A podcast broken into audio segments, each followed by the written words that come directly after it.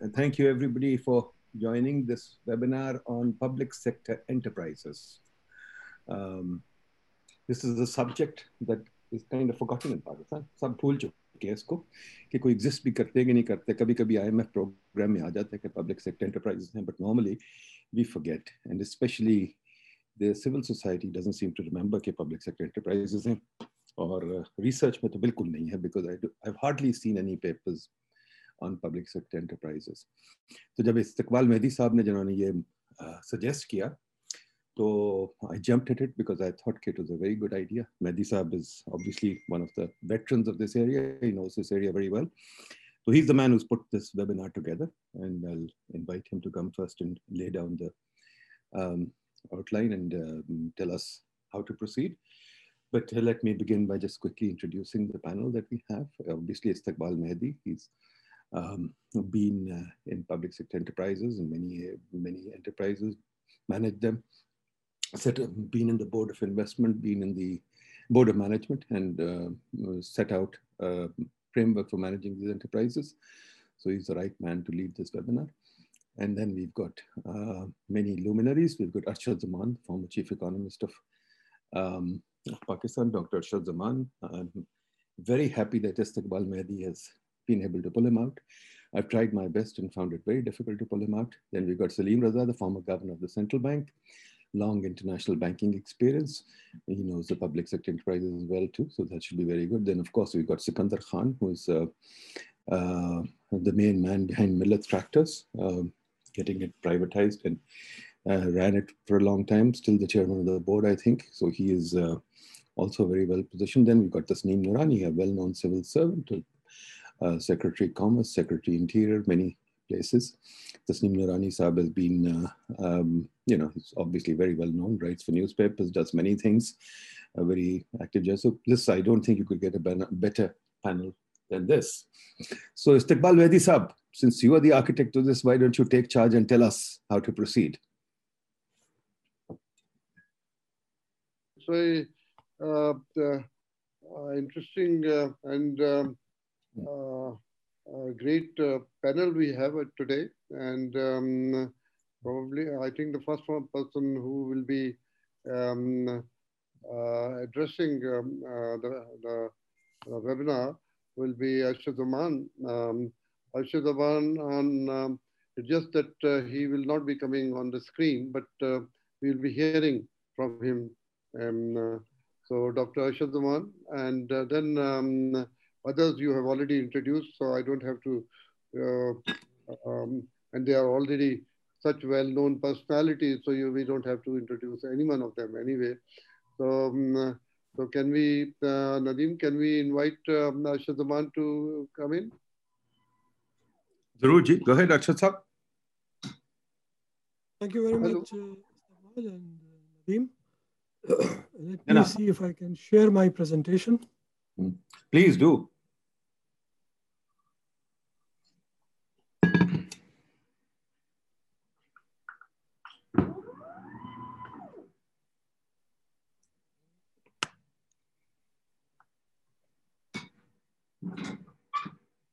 We can we can see this, um, uh, Arshad, but we can't hear you. Can't hear me anymore? We, we can hear you now. Oh, okay. I think I have to speak close to the. Yes.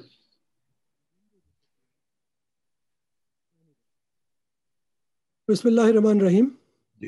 It is really a privilege mm. and a pleasure to speak to such a distinguished panel experts on state enterprises. In my talk, I will try to confine myself to making three points. First, that how states should manage SOEs is by now well known.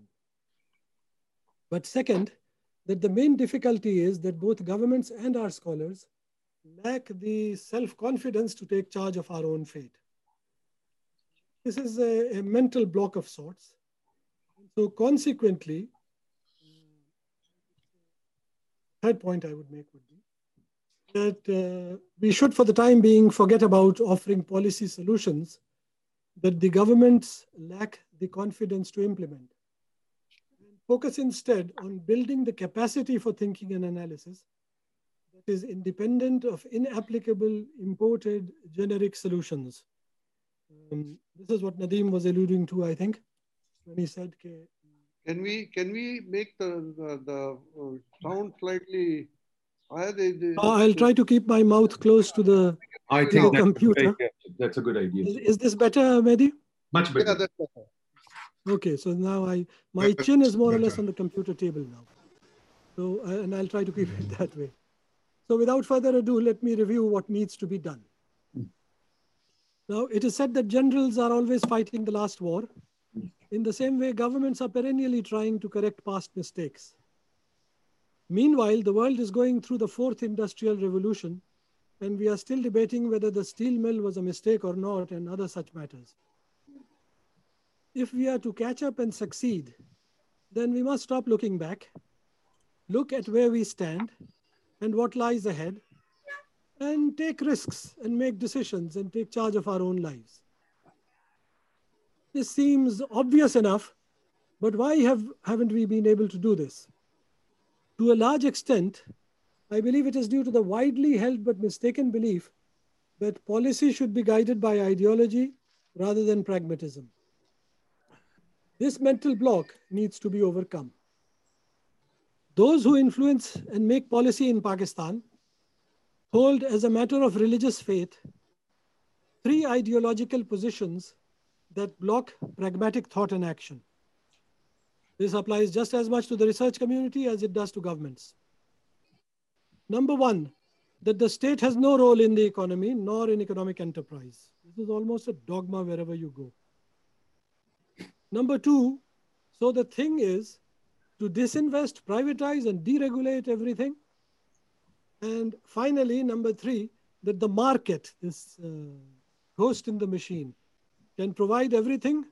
All that the government needs to do is to stand aside and let the private sector do business easily. Easily is code for meaning without oversight or regulation.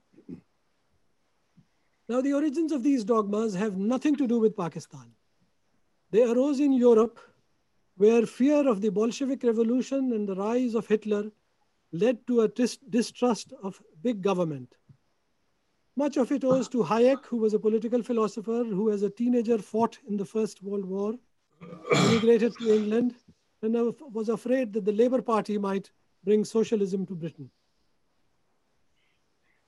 Clearly, none of this is true in Pakistan, but we had to absorb these dogmas in the 1990s as a condition of borrowing from international financial institutions, most notably the fund and the bank. This has had a disastrous impact on the economy in Pakistan. As you can see from the graph, from 1989 to 2002, I call these years the long IMF 1990s. The long run growth rate fell year after year after year for 14 years. In the first three years of the IMF 90s, the Planning Commission offered cogent reasons to the IMF why these pre their pre prescriptions won't work. But the IMF was in no mood to listen. Their position was my way or the highway.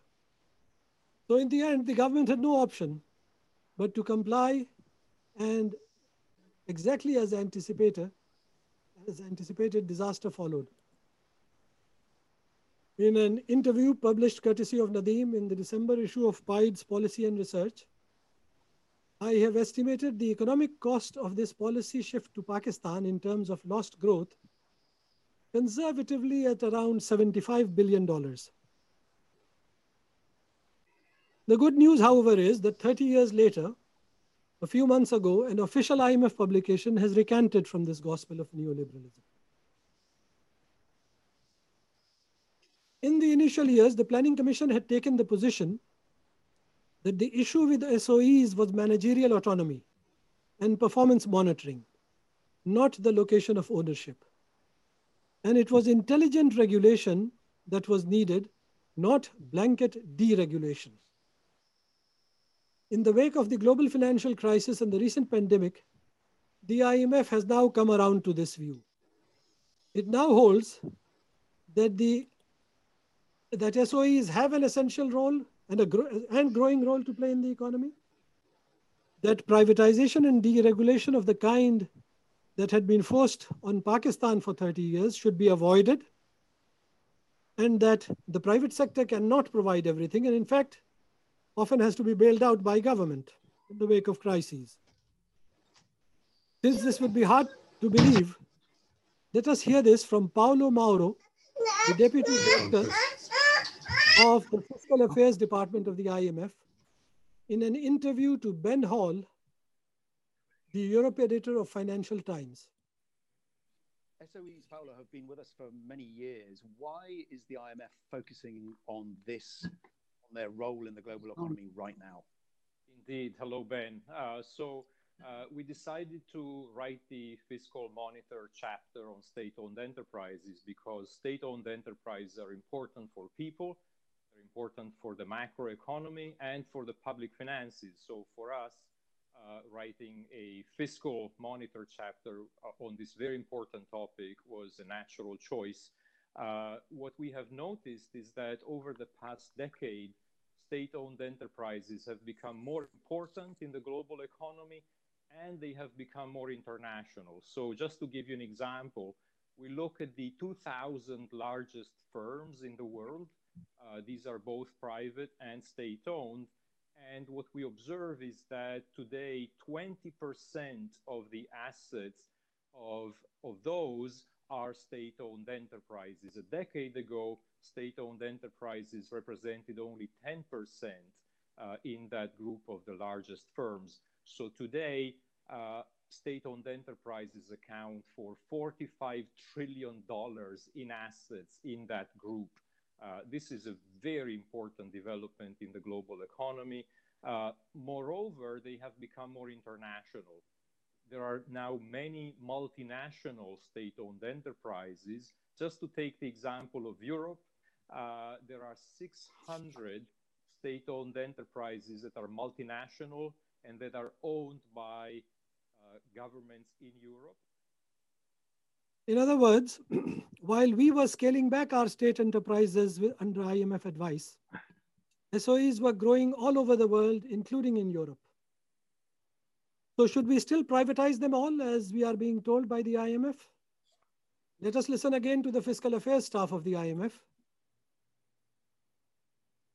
Coming to the question of privatization, we know that there are many different reasons why uh, countries have a certain portfolio of state owned enterprises. Reasons can be political, they can be historical. Maybe many years ago there was a crisis and a private firm was taken over by the government, it became state owned, and then that never changed.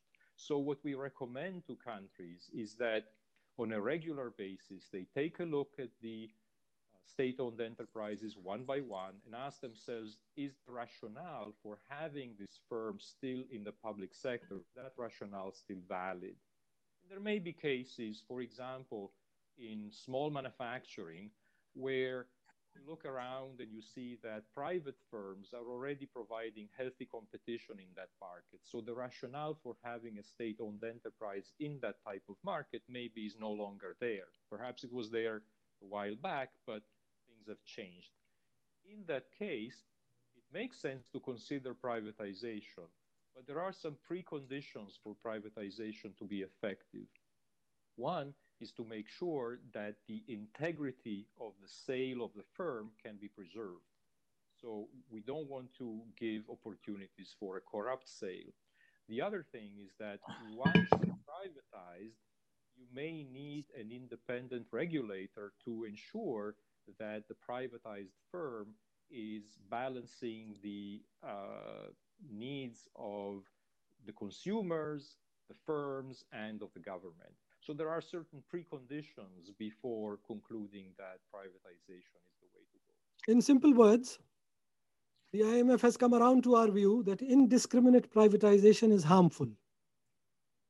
SOEs, they are now saying, should not be privatized until there are safeguards against corrupt sales, and there are arrangements to regulate privatized firms in the public interest, which we all know neither of these is true in Pakistan. So shall we leave it all to the private sector? Do state enterprises provide no essential services? Let us hear them again. As I mentioned earlier, they provide essential services in many countries. So water, electricity, these are essential services. And uh, if you think about the financial sector, some state-owned commercial banks or development banks have the ability to reach certain small and medium sized enterprises, micro enterprises, households, farmers, particularly in emerging markets, that the private sector, financial sector, doesn't always serve.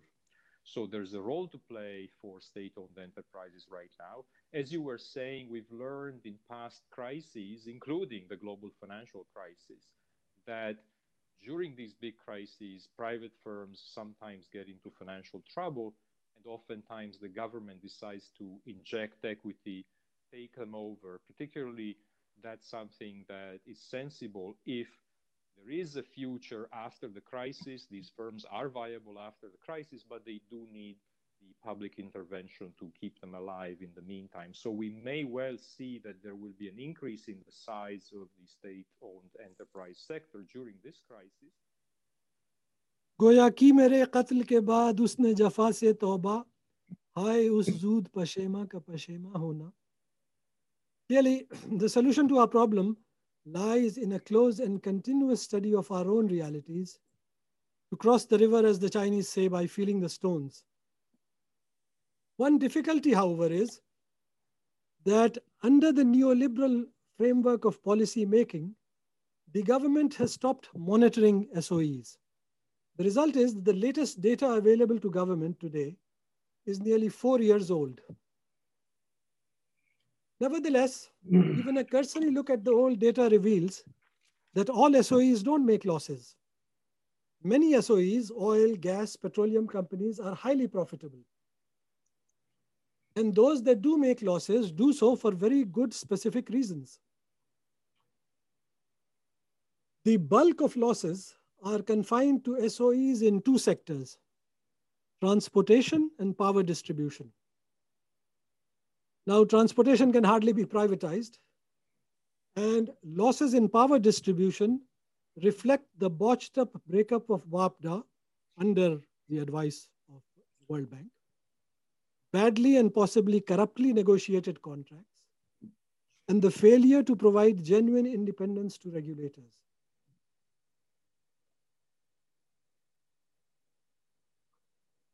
At the enterprise level, the main loss makers are the National Highway Authority, Pakistan Railways, and PIA.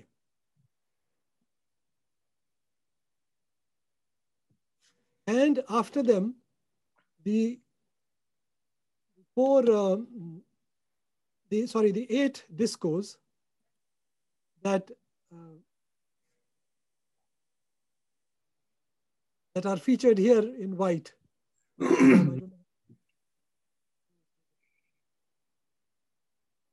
Interestingly, Pakistan steel mills, much in the news, ranked 10th among top loss-making SOEs. While the losses of Sindh Engineering, which were 30% higher than those of steel mills, doesn't attract much attention.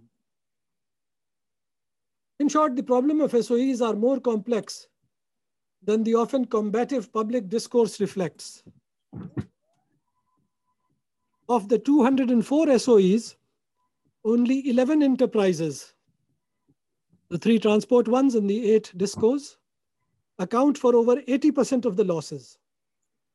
The rest suffer from problems of enterprise management, sector policies, and the burdens of miscoordination between social, political, and economic strategies and policies. Clearly, as I have said before, before there is really no substitute for a close study of each and every enterprise in any serious effort at better governance of SOEs. Since government has found this difficult, it is really up to civil society, and I endorse uh, Nadim's opening remarks here, to expedite the diffusion of the latest lessons of thinking and experience on SOEs, which at, arrive at IMF also five years later. Within our community of scholars, concerned citizens, and the government. There is an urgent need, therefore, to create a network of experts, if not an institution, to provide governments, not only in Pakistan, but in the region, state enterprise boards, uh, boards and managements and civil society with an alternative, evidence-based, locally appropriate framework for thought and action. I look forward to hearing and learning from the distinguished speakers who have been invited to this seminar. Thank you. وآخر الدعوانا أن الحمد لله رب العالمين.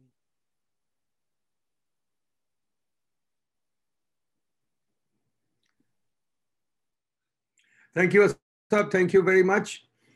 These are very interesting opening remarks. I think excellent, very well done.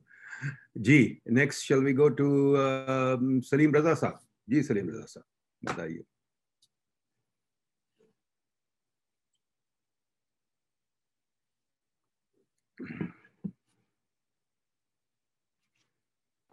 Sir Salim Raza साहब का mike enable नहीं है तो kindly sir next participate speaker को enable कर लें Sikandar Khan sahab would you like to go next ये तो उन्होंने बड़ी क्लियर बात बता दी है कि जी it is a failure at many levels as is most things in Pakistan most things failures at many levels तो बताइए कंदर खान साहब Well, I don't know. Uh, I think uh, my experience uh, that I'm going to share with you is with Millat Tractors, as you know. And I have to go back in history a little bit to state how it all happened because I have the exposure to first private sector, public sector, and then again in the private sector. In uh, the history of Millat is that we, it was a privately owned company uh, by Rana Khuda Dad Khan in the middle 60s.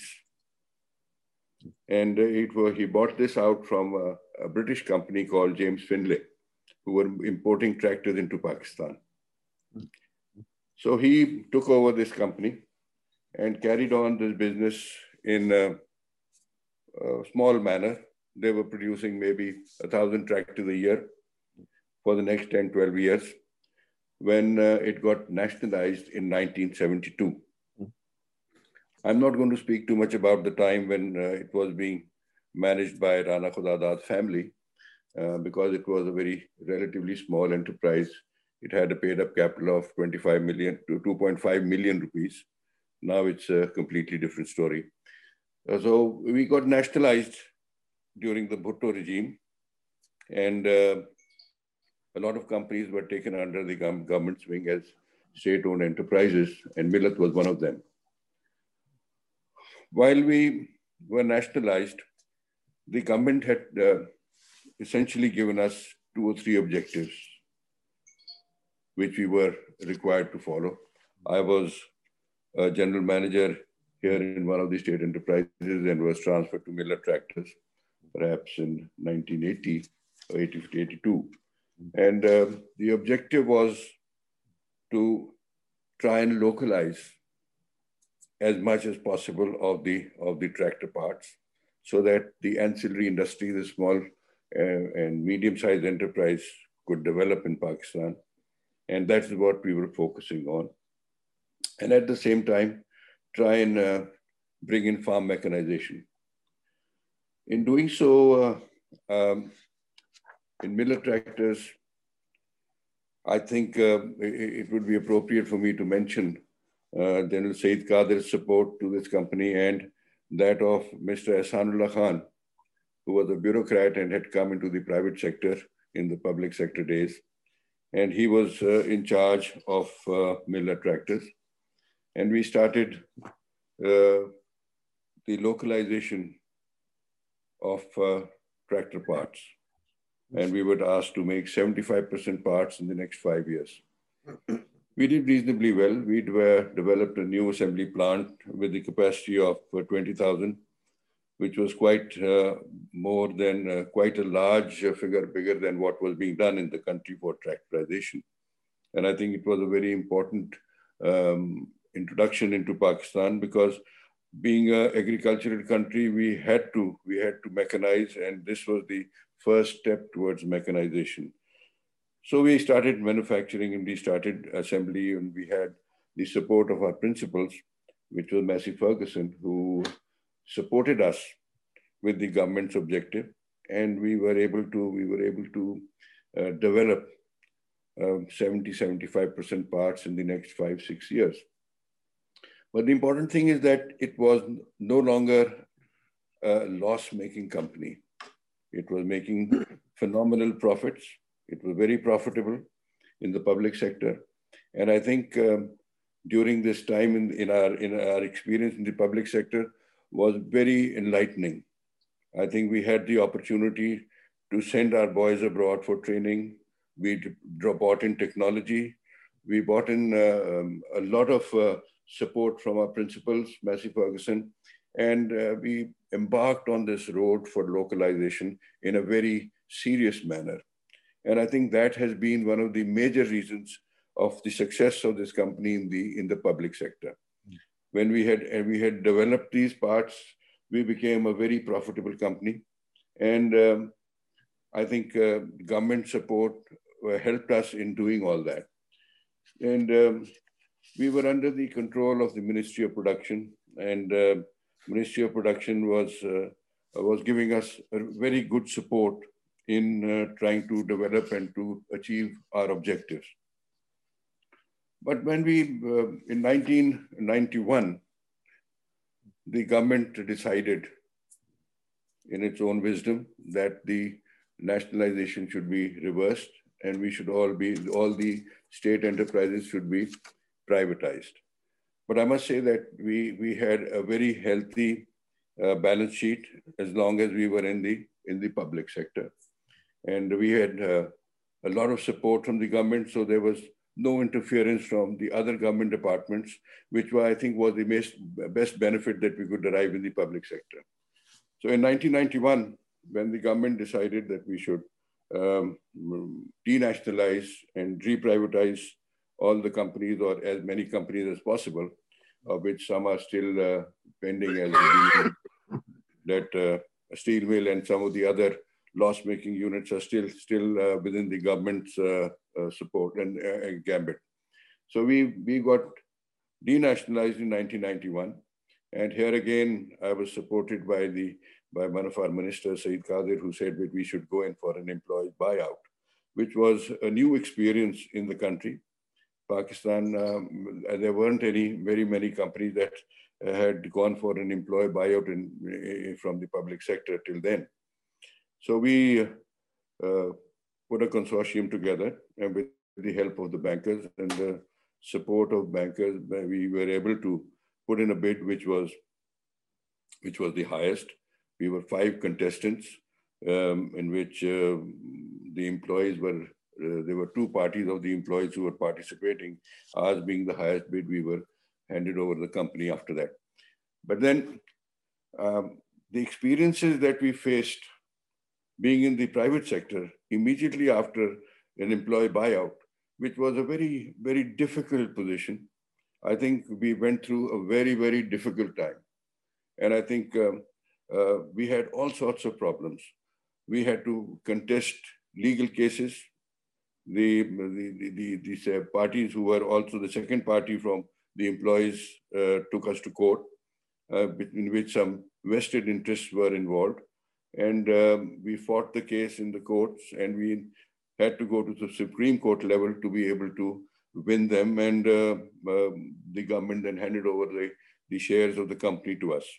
And we were, we were a group of three, more than 350 employees who were who had participated in the employee buyout.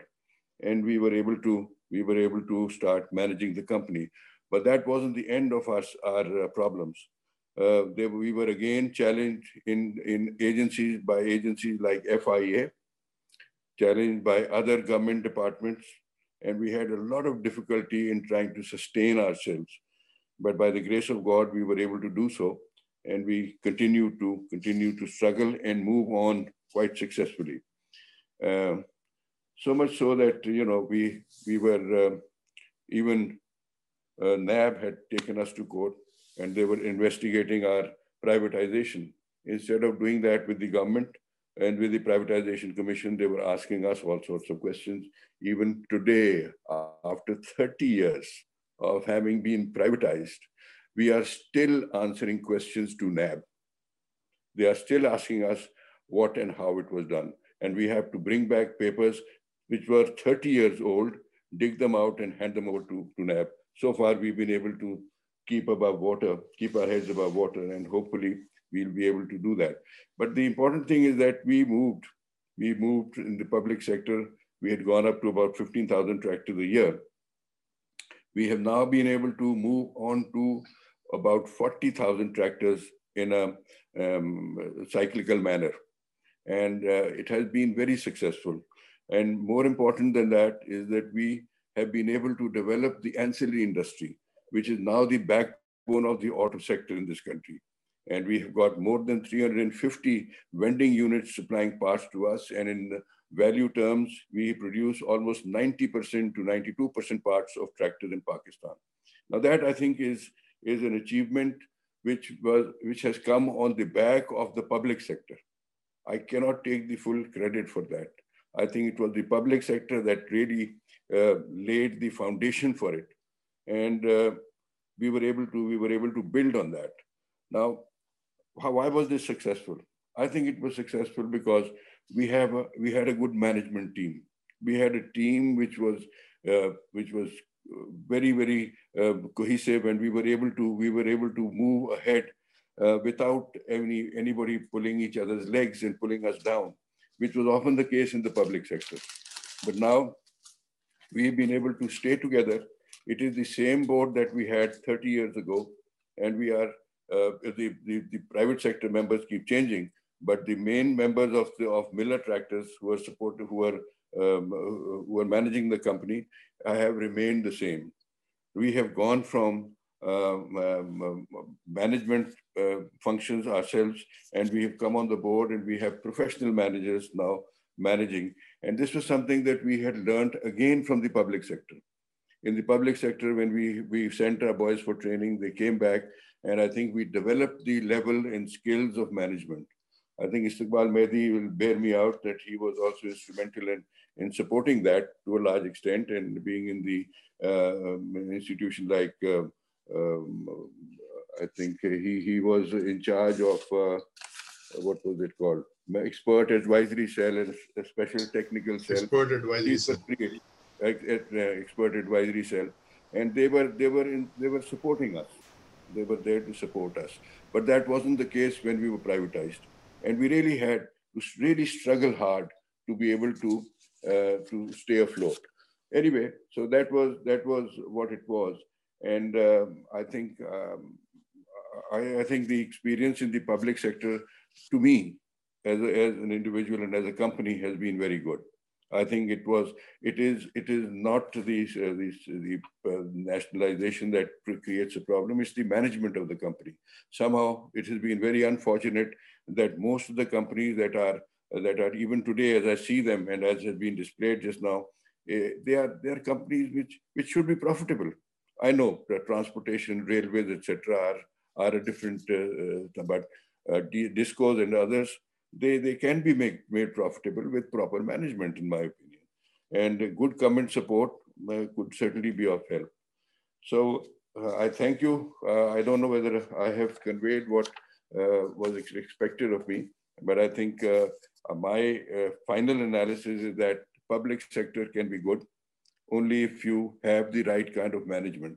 If you do not select people who are who are coming on merit, they will never function the private sector uh, functions well because it chooses the right people and places the right people at the right spot so that you can you can make the uh, the most of your uh, opportunity that there is. So thank you very much again. I i hope uh, it's been interesting but my life uh, span with Millat tractors has been extremely interesting. It has gone up from private to public to private. And now i'm uh, I'm happy that I, I, have, I have been, I uh, took the decision of joining Millat Tractors at the time when it was really down, down in the dumps. Thank you very much. Thank you, Istiqbal. Thank you, Nadeem, Nadeem Saab. Thank, Thank you, you very much. Thank you very much. Very, very, I think a very uh, interesting example of a successful privatization and a successful enterprise. So there you go. We've got uh, the problem identified by Arshad Saab. Um, it's not a large problem, but it is but it is a large problem. It's a heterogeneous problem, not that every enterprise is loss making, but nevertheless, the losses of the state-owned enterprises, to my account, and Arshad can correct me on this, I think amount to something like 30% of revenues. So we are in the continuous binge of trying to collect revenues while we are losing uh, the state-owned enterprises. So quite frankly, this is a sieve into which we are pouring our revenues. So Sneem, so why don't you come in and you tell us what is wrong with the management of these enterprises? Everybody agrees that they can be managed well, but yet we make a hash of managing them. Take, for example, the energy companies, I mean, I think they're a management disaster. Uh, why are they a management? Railway, railway is a management disaster. Why is it a management disaster? Even NHA, NHA has very good assets. It should be able to run its own business, but it can't. So where is the problem, Tasneem, sir? Well, thank you, uh, Nadeem, and thank you, Istiqbal, for organizing this. And uh, uh, the two uh, presentations, Arshad Saab and Sikandar's, have been uh, very revealing in, in the sense that, you know, sort of they recall a lot of things that one has been uh, practicing. I uh, come in, uh, like Arshad Saab is an economist and um, Sikandar is the person who's had experience in one industry. I've had a very multifarious experience in the and hands-on experience in the public sector, especially in the golden era of the public sector, which was until the 80s. And, uh, you know, I was, uh, uh, and of course, Nadeem would criticize that, but I was um, uh, a general manager in the Punjab Industrial Development Board at one time, managing rice mills. You know, those, those are the times when we were trying to protect uh, things in the, and the Punjab government had set up small rice husking and polishing mills. Then I was managing director of Pakistan Mineral Development Corporation in the uh, early 80s. And in that capacity, I was looking after coal and and uh, salt manufacture because I have a degree in geology. So I was, you know, then uh, then I started the Punjab Mineral Development Corporation in Punjab, uh, the Punjmin, because public sector has been always shy to get into the mineral uh, industry. Then later on, I joined the uh, Ministry of Interior as a deputy secretary. And you know, the government sent me for an MBA at uh, you know this Harvard Business School, set up an institute in Tehran. So I went and did my MBA there. And then I came back and they sent me uh, to the State Cement Corporation as kind of, you know, vice chairman, director finance. So there was a kind of career planning in those days. And um, in my personal experience in public sector organizations, I found that there were no serious uh, issues of massive losses um, except perhaps in the coal mines, you know, at that time because the technology was low. But for instance, in my capacity as director of finance and the vice chairman of the State Cement Corporation, we were managing all the uh, cement industries of the country. There were about, I think, 19 cement mills. And we were taking care of the management uh, of the marketing, of the procurement, of the financing. Now, obviously, what was happening was that that was the model that worked. You know, all the general managers or MDs of those companies were professionals. Uh, within this corporation, we had uh, a finance, we had a, you know, sort of general manager of finance who was a chartered accountant from the private sector. So the, the uh, you know, persons, people like me were really overseeing and supervising and not interfering in the operation. As a matter of fact, supporting them with the government, with the regulators, with the tax issues, with the uh, local. So we were like the the, the troubleshooters for those, uh, and you know, making and, and of course monitors at that time. So the public sector, and then of course, as in this in the Ministry of Interior, uh, we were responsible. You know, Ministry of Interior at that time when nationalization took place, we were looking after all the cement industry, all the fertilizer industry, all the chemical industry, all the auto industry, and uh, the expert advisory cell was the consulting arm which did all the analysis, the professional analysis of the results, technical analysis of the results. And that was kind of the thinking arm of the ministry. And we took, uh, you know, where the professional advice was required in taking, taking decisions. um, the expert advisory cell came to our rescue, which kind of thing I don't know whether it really exists in the government anymore or not. So, um, uh, you know, as Sikandar says, uh, in those days, why they were successful then? Because there was no political interference. There was no media um, mischief. There was no, uh, you know, unnecessary exposure of everything. And uh, the government was so sensitive to price hike that I remember um, Idris Saab, a very respected person, was an additional secretary in the Ministry of Production, and he authorized a one rupee increase in, the, in a bag of cement. And he was hauled up at the federal level. You know, the, the government was very uh, annoyed, and, you know, uh, he had to face a lot of uh, shouting matches.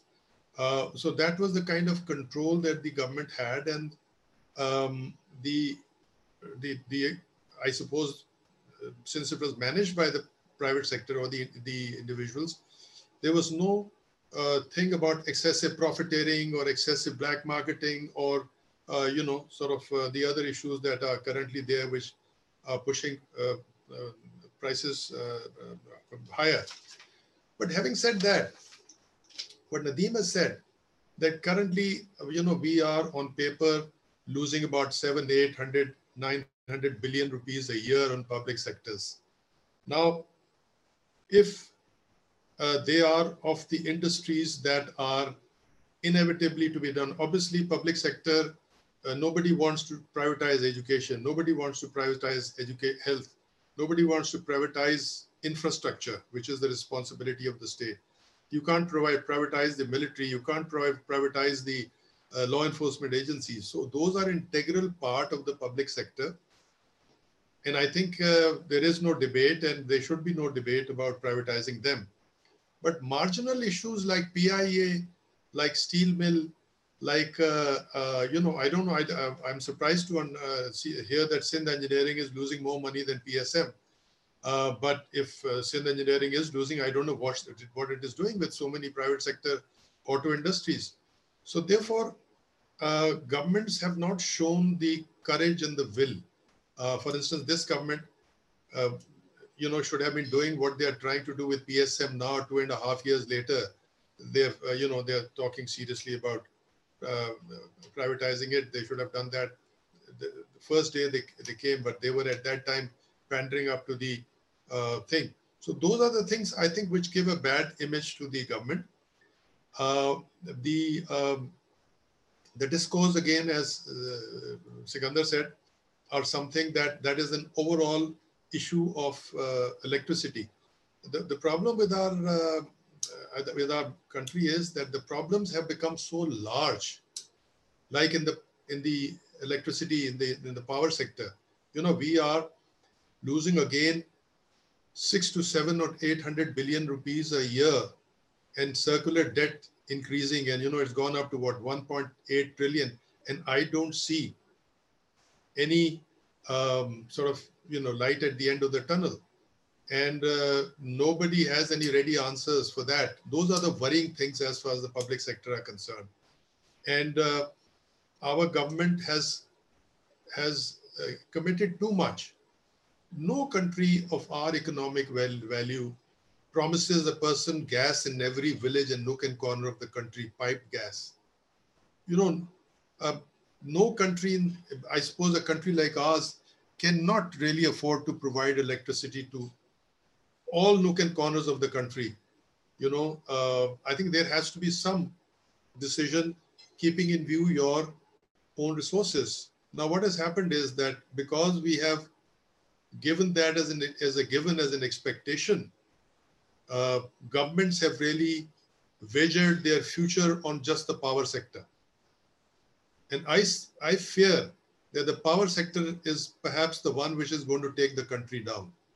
When I read the newspapers and you see the, the kind of losses and the kind of debt issues that you have to now you've reached a stage where you have to uh, mortgage your roads and mortgage your parks, you know, um, there has to be some serious thinking. The IMF issue is the other one. I, I, I'm, I'm not very sure whether the governments have not denationalized because of the IMF uh, you know, the sort of issues. The issue is that the governments have not have, have not been nationalized because um, they don't have the political will. There are these are really job.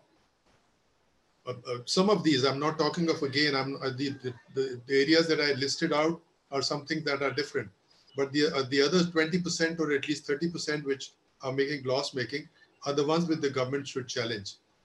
And I don't think that uh, this like PIA. I feel that the government should really declare bankruptcy. How is the US economy really surviving? There's so many ventures and so many, they have a system of declaring bankruptcy at a certain stage and then going restarting again. Here we are trying to fix PIA by bringing in new things. We are trying to fix the railways by unbundling. Having tried that in WAPDA and you know seen the results. So um, you know we have to uh, really take some bold decisions as early as possible. Otherwise, the debt trap that we are in uh, is doesn't bode well for the country. Thank you.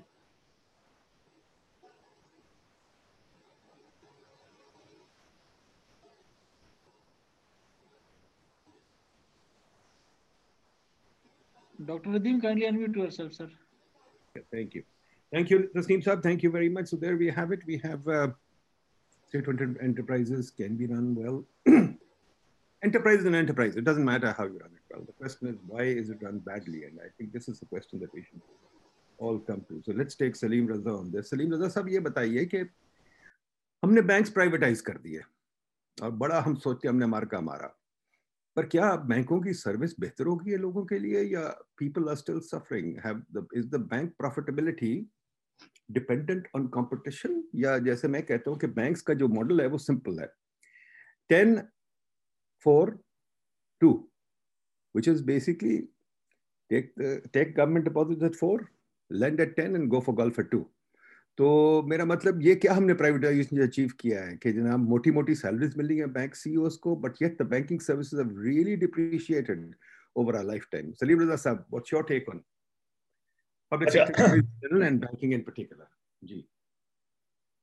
There are, given everything that's been discussed, are two, three things I want to touch upon. Hmm. But let me start with uh, the issue you've raised, privatizing banking. Hmm. We are unusually, um, unusually among emerging markets, private sector dominated uh, in terms of banking ownership, 80%. Uh, where we have nothing effectively, nothing is uh, in the area of development finance. You know, the, when you talk about SOEs, some of the biggest SOEs and the most effective SOEs are financial SOEs in emerging markets. Everywhere, you know, China, Korea in its growth stage, Brazil today, uh, all the development, different development banks in India. So development banks who work as, who have uh, advisory capacity on subjects, you know, besides lending capacity. So for the SME and for the agri, they, they work alongside them and they build their capacity. And then infrastructure finance banks, which allow you to structure projects based on the cash flow of the project, which we cannot do. Um, because because our, our private banks, like private banks everywhere, do what you know comes naturally to them, which is a prime shareholder obligation. They want to stay liquid and they want to stay profitable. So they lend short term and they lend for working capital. So we have no capacity in this country for project finance and we have no development finance capacity for the SME and agriculture. This was not always the case. It was notably not the case in the 60s. We've let some good institutions fade away, I think in the hope that the private sector would do it, not understanding that nowhere in the world does the private sector enter. Hmm. Uh, development finance alone, it gets crowded in by after leaderships given uh, uh, by public sector enterprises, uh, and that infrastructure finance is always done on a PPP basis, public and private participation. We don't have those structures. Our, our power generation is not PPP. I mean, the government pays the bill. That's why banks finance them because they're financing a government bond. Today, our position is that uh, of our private banks, something like 65% of their loanable assets are to government, 50% in uh, PIBs and securities, 15% in government guaranteed lending, be it IPPs, uh, uh, be, it, be it PIA, uh, be it commodity finance. You know, there's about almost uh, 800 billion rupees of commodity finance debt uh, guaranteed by the government. And this is this is primarily wheat, but it's also what TCP buys, fertilizer, sugar, etc.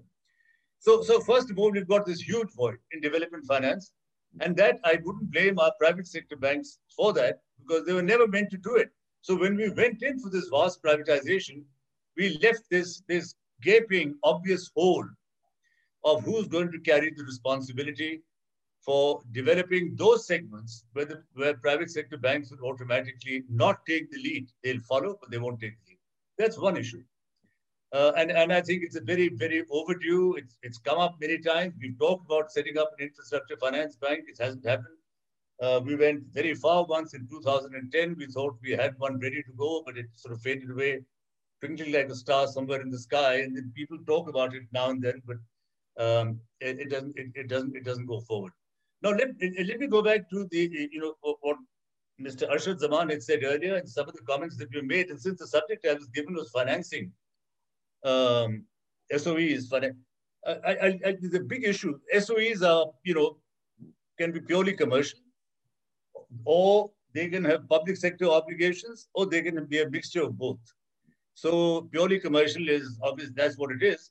You know, so usually airlines, uh, uh, mining, energy, telecom, etc., in the public sector run as purely commercial entities.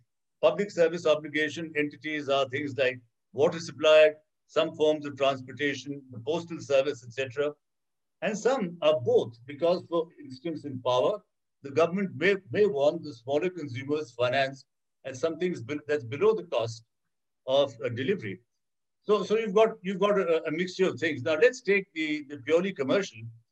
The way to finance the purely, if if the purely commercial are to be sustainable, they have to be financed on market terms. They have to be financed on the same terms as a private sector company in the same field or in a different field, but on terms on which the private sector get financed. That would mean that would mean that the company has to be able to control its debt equity levels. It has to say that this is the debt equity ratio we'll maintain. It has to uh, uh, target and, and try and meet an IRR, that's an internal rate of return. And number three, it has to have complete control over its dividend policy. If it doesn't, the government will extract value. The risk is the government, for budgetary reasons, will extract value from the PSEs. And we talked about our profitable PSEs. You know, we talked about PSO, we talked about uh, OGDC. Uh, there's the National Bank as well. There's the State Bank. The State Bank makes money from invested from, from all the debt that it sits on, government debt. Now, all this is taken out in a, in a budgetary sense. So, so and, and government as the sole shareholder bears the obligation to build the to build uh, the investment uh, or the the investment uh, you know build up the capacity of SOEs in time whenever equity is needed, new capital plans, expansion, and the government never does. All these things get taken care of by subsidies or, or by you know some form of debt floated off to you know foreign shareholders in the form of some sukuk or the other.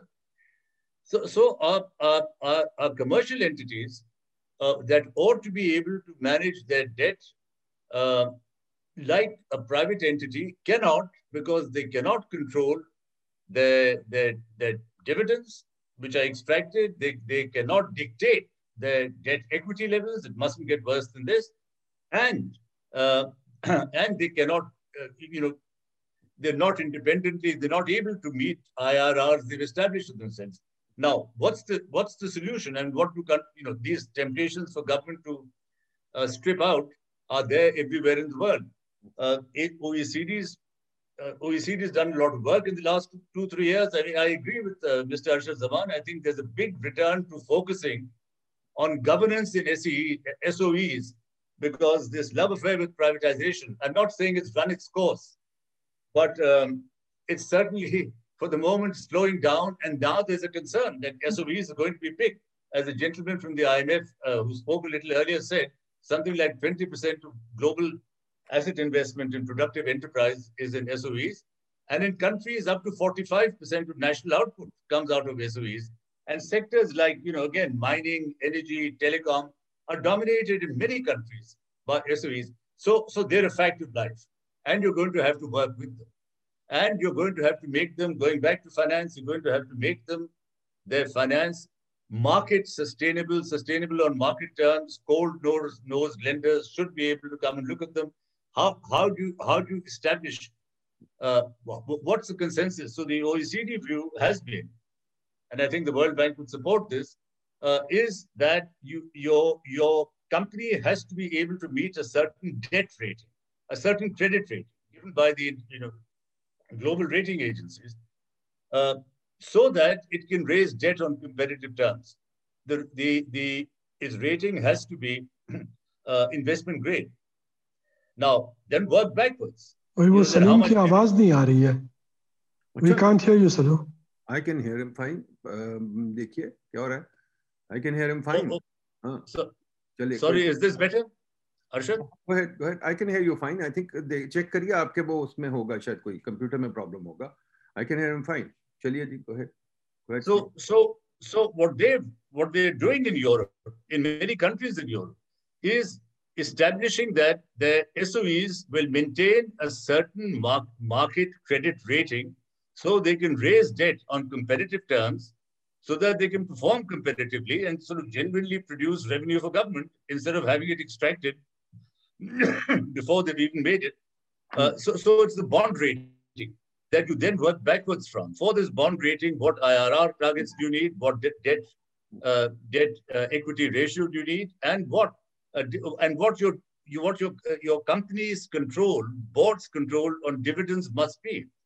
In other words, uh, the level of dividends uh, dividends recommended by the board should be final. We know that with government that's not always possible, but at least if we had an agreement like that, we had benchmarks like a bond rating, uh, that would be a start. I'm not saying we can work towards it tomorrow. We are so we are very far away from it, and and and you know, being as far away as we are, our path back is is is going to need a lot of changes in the in how government regards SOEs.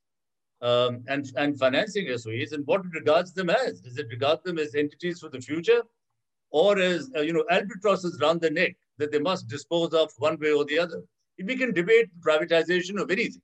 Uh, was it necessary? Was it good? Doesn't matter. Here we are. We stand with ownership of certain things. You know, we can we can make them work. They did work once. Uh, anyway, uh, so so that's that's uh, you know the criteria for financing SOEs is you have to be able to give them competitive equivalence with market companies. Uh, then I think associated with this, I've mentioned the lack of development finance institutions. That is something we can fix tomorrow. I mean, I, I honestly don't see any reason. I see no reason for continuing navel gazing. A lot of suggestions have been made of how these institutions can be created. A vast number in the past five six years, in the past 10 years.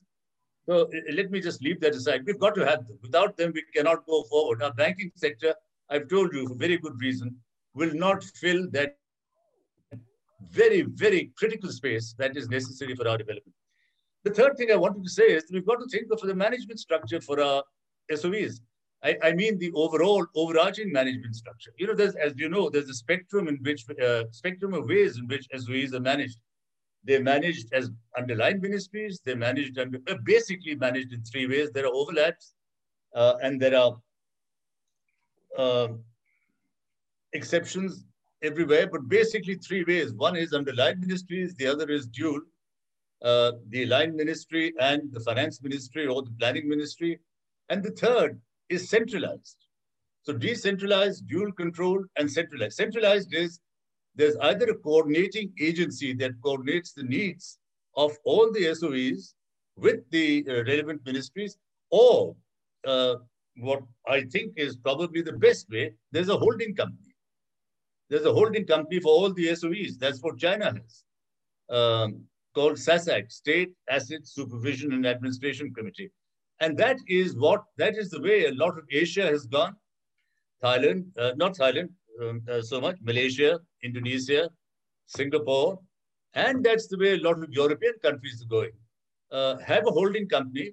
That holding company, board of the have a holding company, and then have boards at the sector level because there'll be three, four, five, six sectors that, that your public sector enterprises consist of.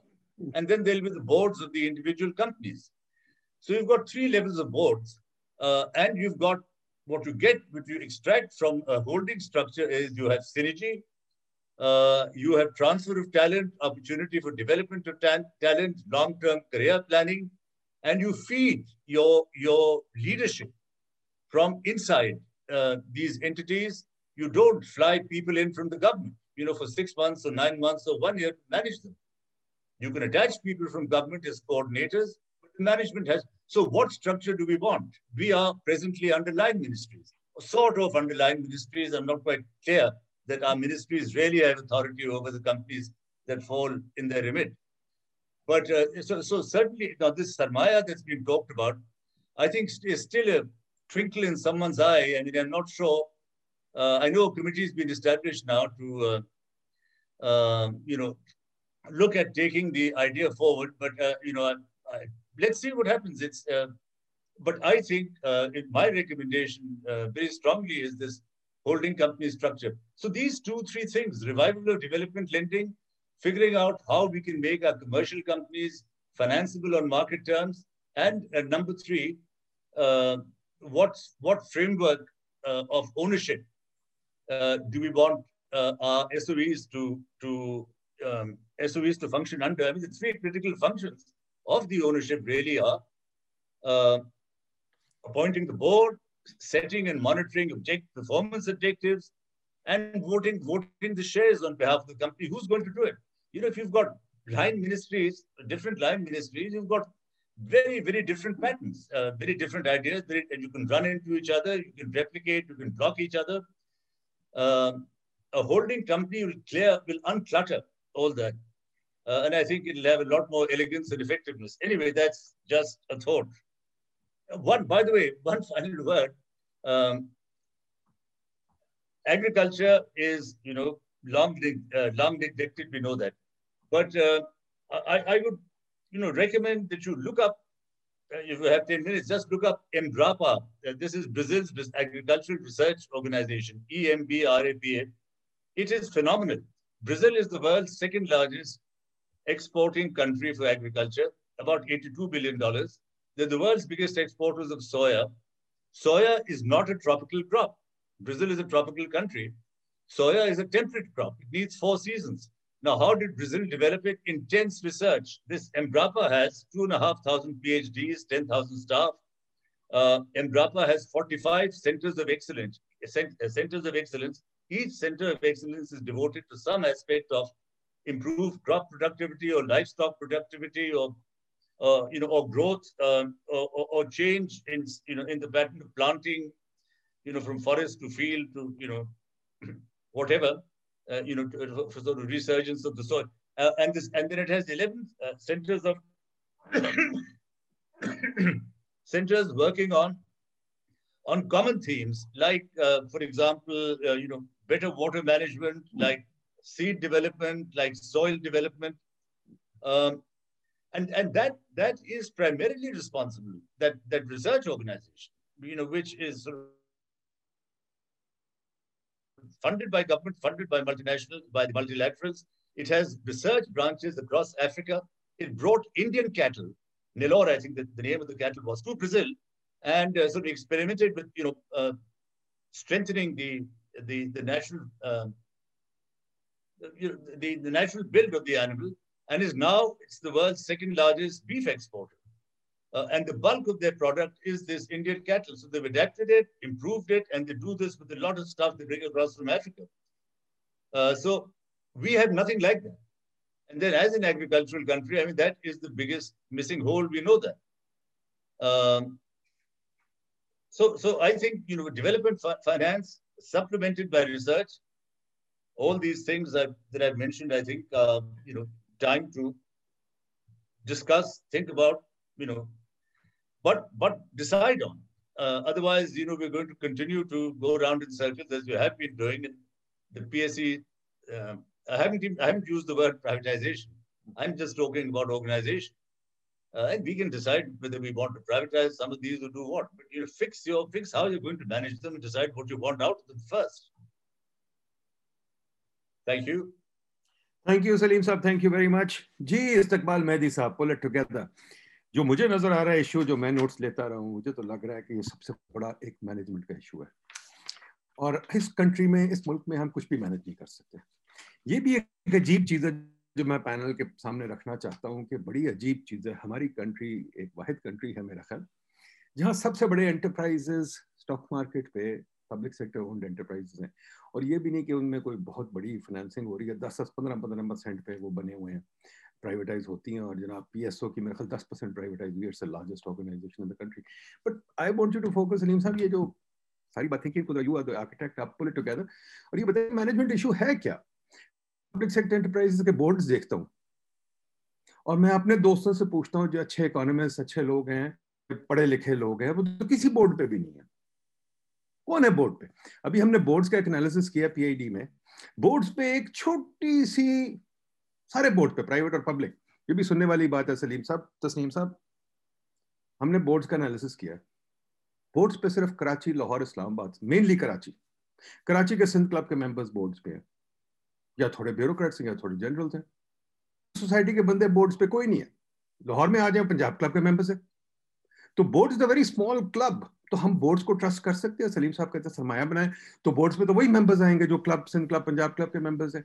Is there nobody else in the world in the country तो इसका मतलब हमारा तो बहुत बड़ा management चल जाए इकबाल साहब बताइए Thank you so much, Nadeem. Uh, what a pleasure it is today uh, listening to all the uh, great scholars, experts, and uh, uh, professionals. Uh, one of the unique um, thing what I'm hearing today is is nothing. public sector is not being condemned. Typically, when you go to anywhere in Pakistan and you talk about public and private sector, the first thing you hear is about the condemning what what a what a uh, curse public sector ha has been.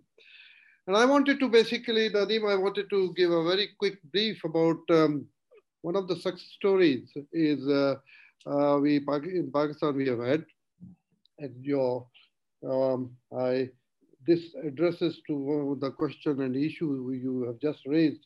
What is wrong with our, uh, our management? Why don't we have uh, successful management here in Pakistan? Um, I shall start. Um, uh, my state enterprises uh, experience in Pakistan. In the 50s and 60s, public enterprises in Pakistan was reasonably doing well.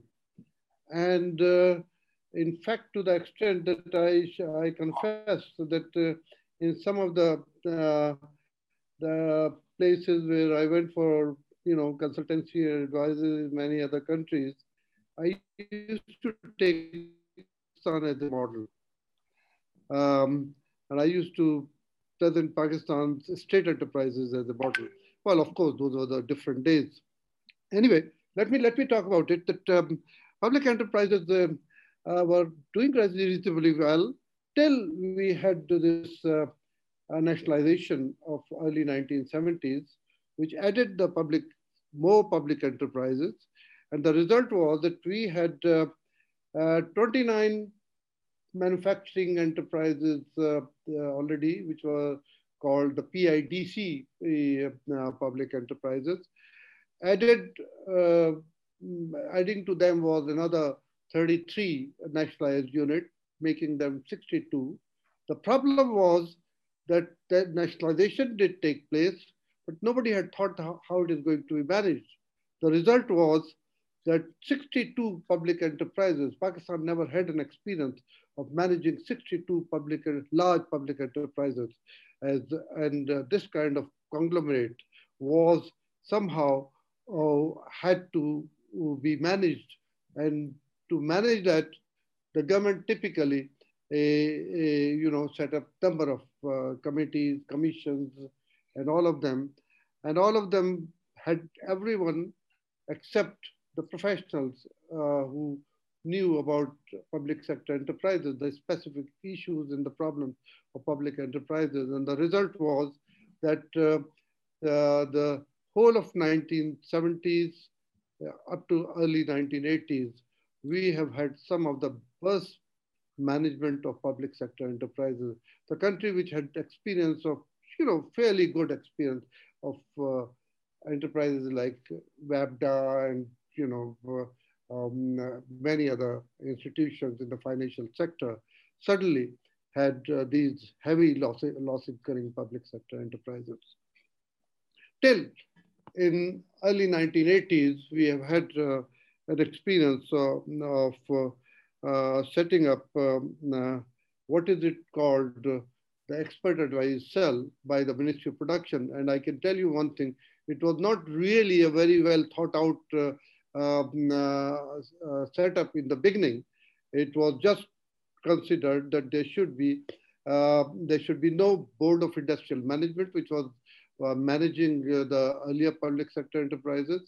That board of industrial management should be winded up and it should be replaced by an independent agency a called expert advice cell to advise the, the administrative ministry called Ministry of Production the uh, the experience of uh, the expert advice cell was uh, relatively unique.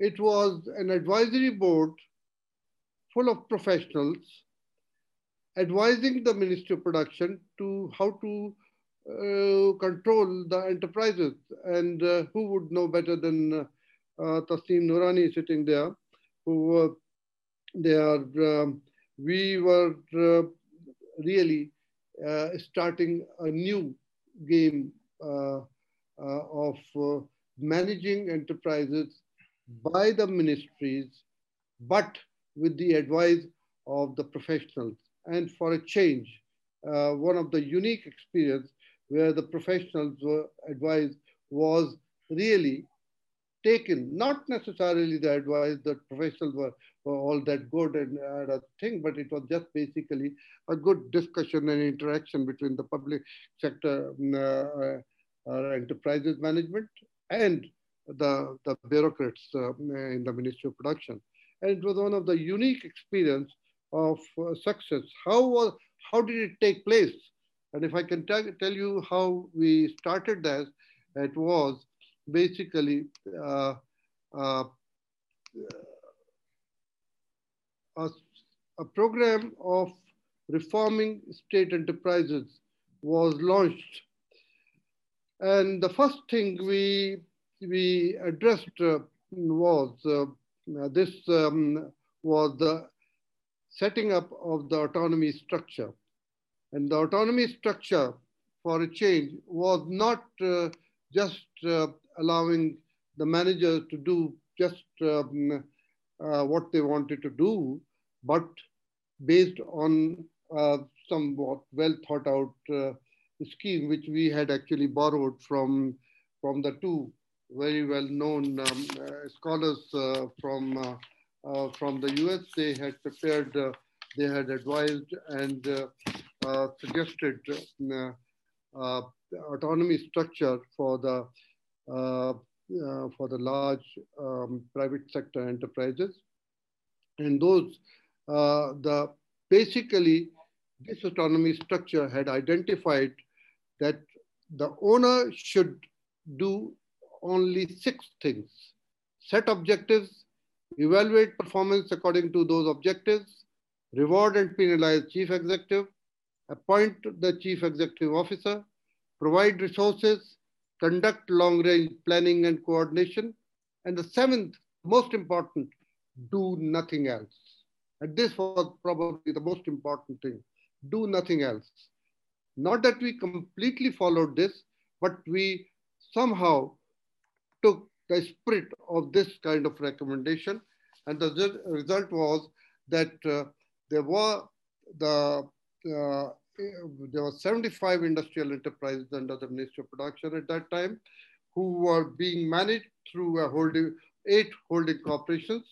And those old eight holding corporations were managing um, uh, the, these uh, 75 industrial, uh, industrial enterprises under the control of the board of directors who were relatively speaking really autonomous and following the adopting and using the autonomy of in the real sense. What exactly did we do? We adopted the autonomy structure. We followed, um, uh, adopted another enterprise uh, system called the signaling system for state-owned enterprises. And if I can mention one thing, that this has been generally the experience all over the, the world that uh, the, let me, let me shift to, um, where, yes, that's right.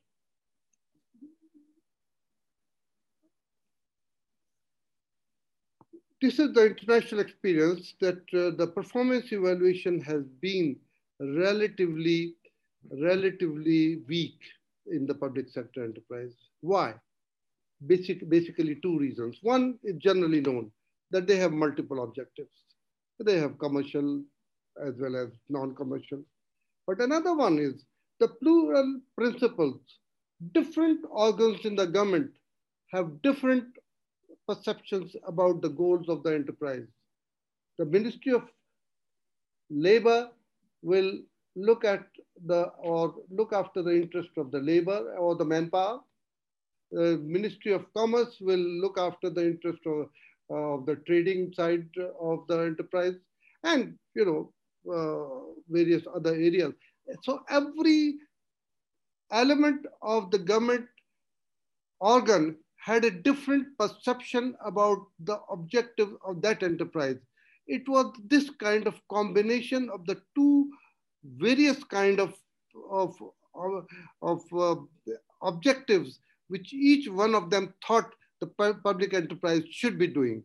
And the result was obviously that uh, the enterprise manager could not identify the exact objective. What is it he's supposed to do? Is he supposed to, to set up uh, uh, uh um, the enterprise, well-managed enterprise, or is he supposed to construct a road which he is getting an indication from the government to set up a road or provide education to, to the, uh, you know, the area where the, the uh, enterprise is located.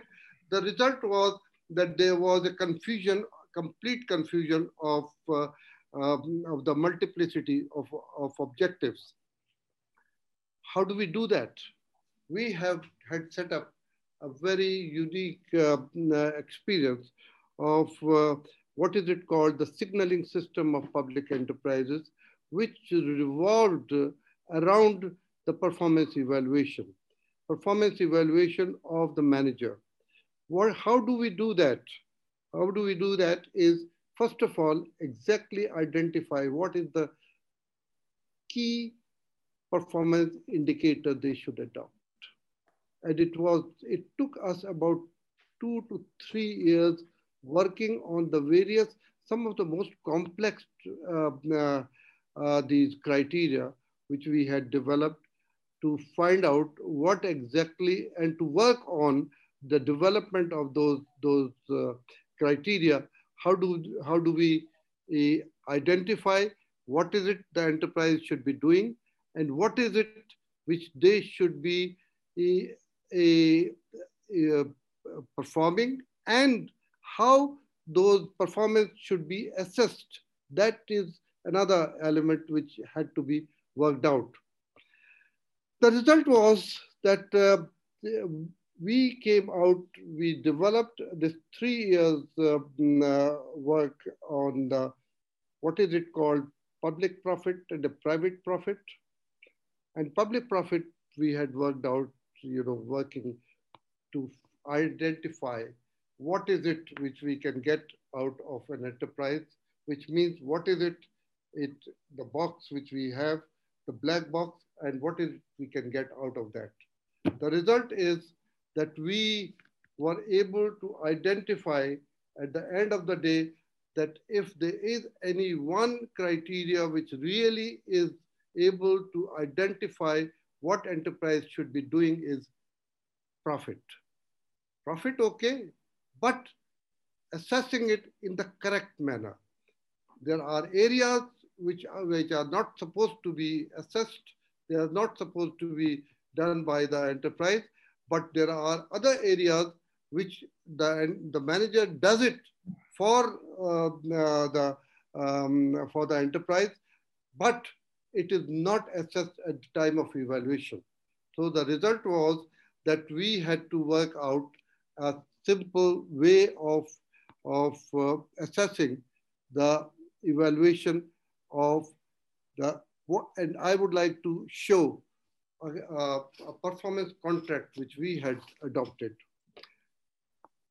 Profitability, yes, certainly is we should be, it was profit divided by total assets, Tauban profitability. But in that, the profit should be assessed correctly. I'm not going to go into the details, but that should be. The subsequent um, uh, partial indicators will indicate why this becomes a relevant uh, criteria of evaluation. Physical production, why, fine, fine.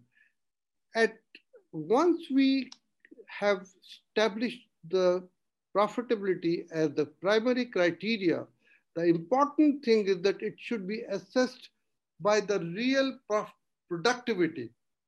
How do we do that? That is by the way we identified four major uh, cost which an enterprise, a manufacturing enterprise is uh, incurs. One is he buys the raw material. Second, he expends, you know, the, the uh, electricity which he incurs, uh, you know, the cost of electricity which he incurs, gas, furnace oil, labor cost, financial expense. So if you are attaining that target of the profitability, which is also linked with these real costs, because here we are assessing the real cost, not in terms of financial cost, but in terms of the real cost, eh, which means the value, value of those costs.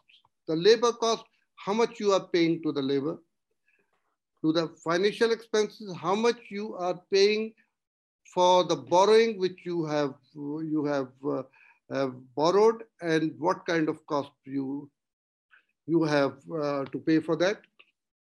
And electricity not in terms of what has been the price of electricity let's say which was uh, uh x last year and this year it is x minus 1 which means that it is a cheaper electricity and then i'm showing a good profitability no I have to show exactly at the same price where I had assessed and had set up the target for those enterprise uh, electricity consumption. So the result was that we have been able to evaluate the performance of the enterprise by way of assessing, mm, uh, comparing it with the target. Now, when I say comparing it with the target, that is where the greatest issue which came. How do you set the right targets? And that is a very, very difficult task. And who would know better than uh, uh, Sikandar that uh, sometime the expert advice cell people sat down with the team of uh, and Sikandar being a tough, you know, managing director, we, we sometimes spent the whole day coming out, uh, coming to, to, to some point and some agreement. And finally, we always came to this agreement of, of uh, assessing, um, uh, reaching a certain target. Um, um, now, target setting was, is one of the most critical element in the performance evaluation. Generally, when you go to an enterprise or you, um, uh, or you go to any public sector enterprise, they will set up a target where which is a letter from from the ministry that you are supposed to attain this and this and this. In case of expert advice cell, the managing director was invited. The managing before the managing director's team was invited, they had sent uh, on a certain budgetary proposals, which the, the unique thing about those budgetary proposals was that the cost and the value or the cost and the price was always had there was a breakup of that. So we could always see what is exactly the, the total cost in the real in the real terms, not in terms of the prices of last year and this year and showing the profit but just because the prices have, the profit has uh, the prices have declined or prices have gone up.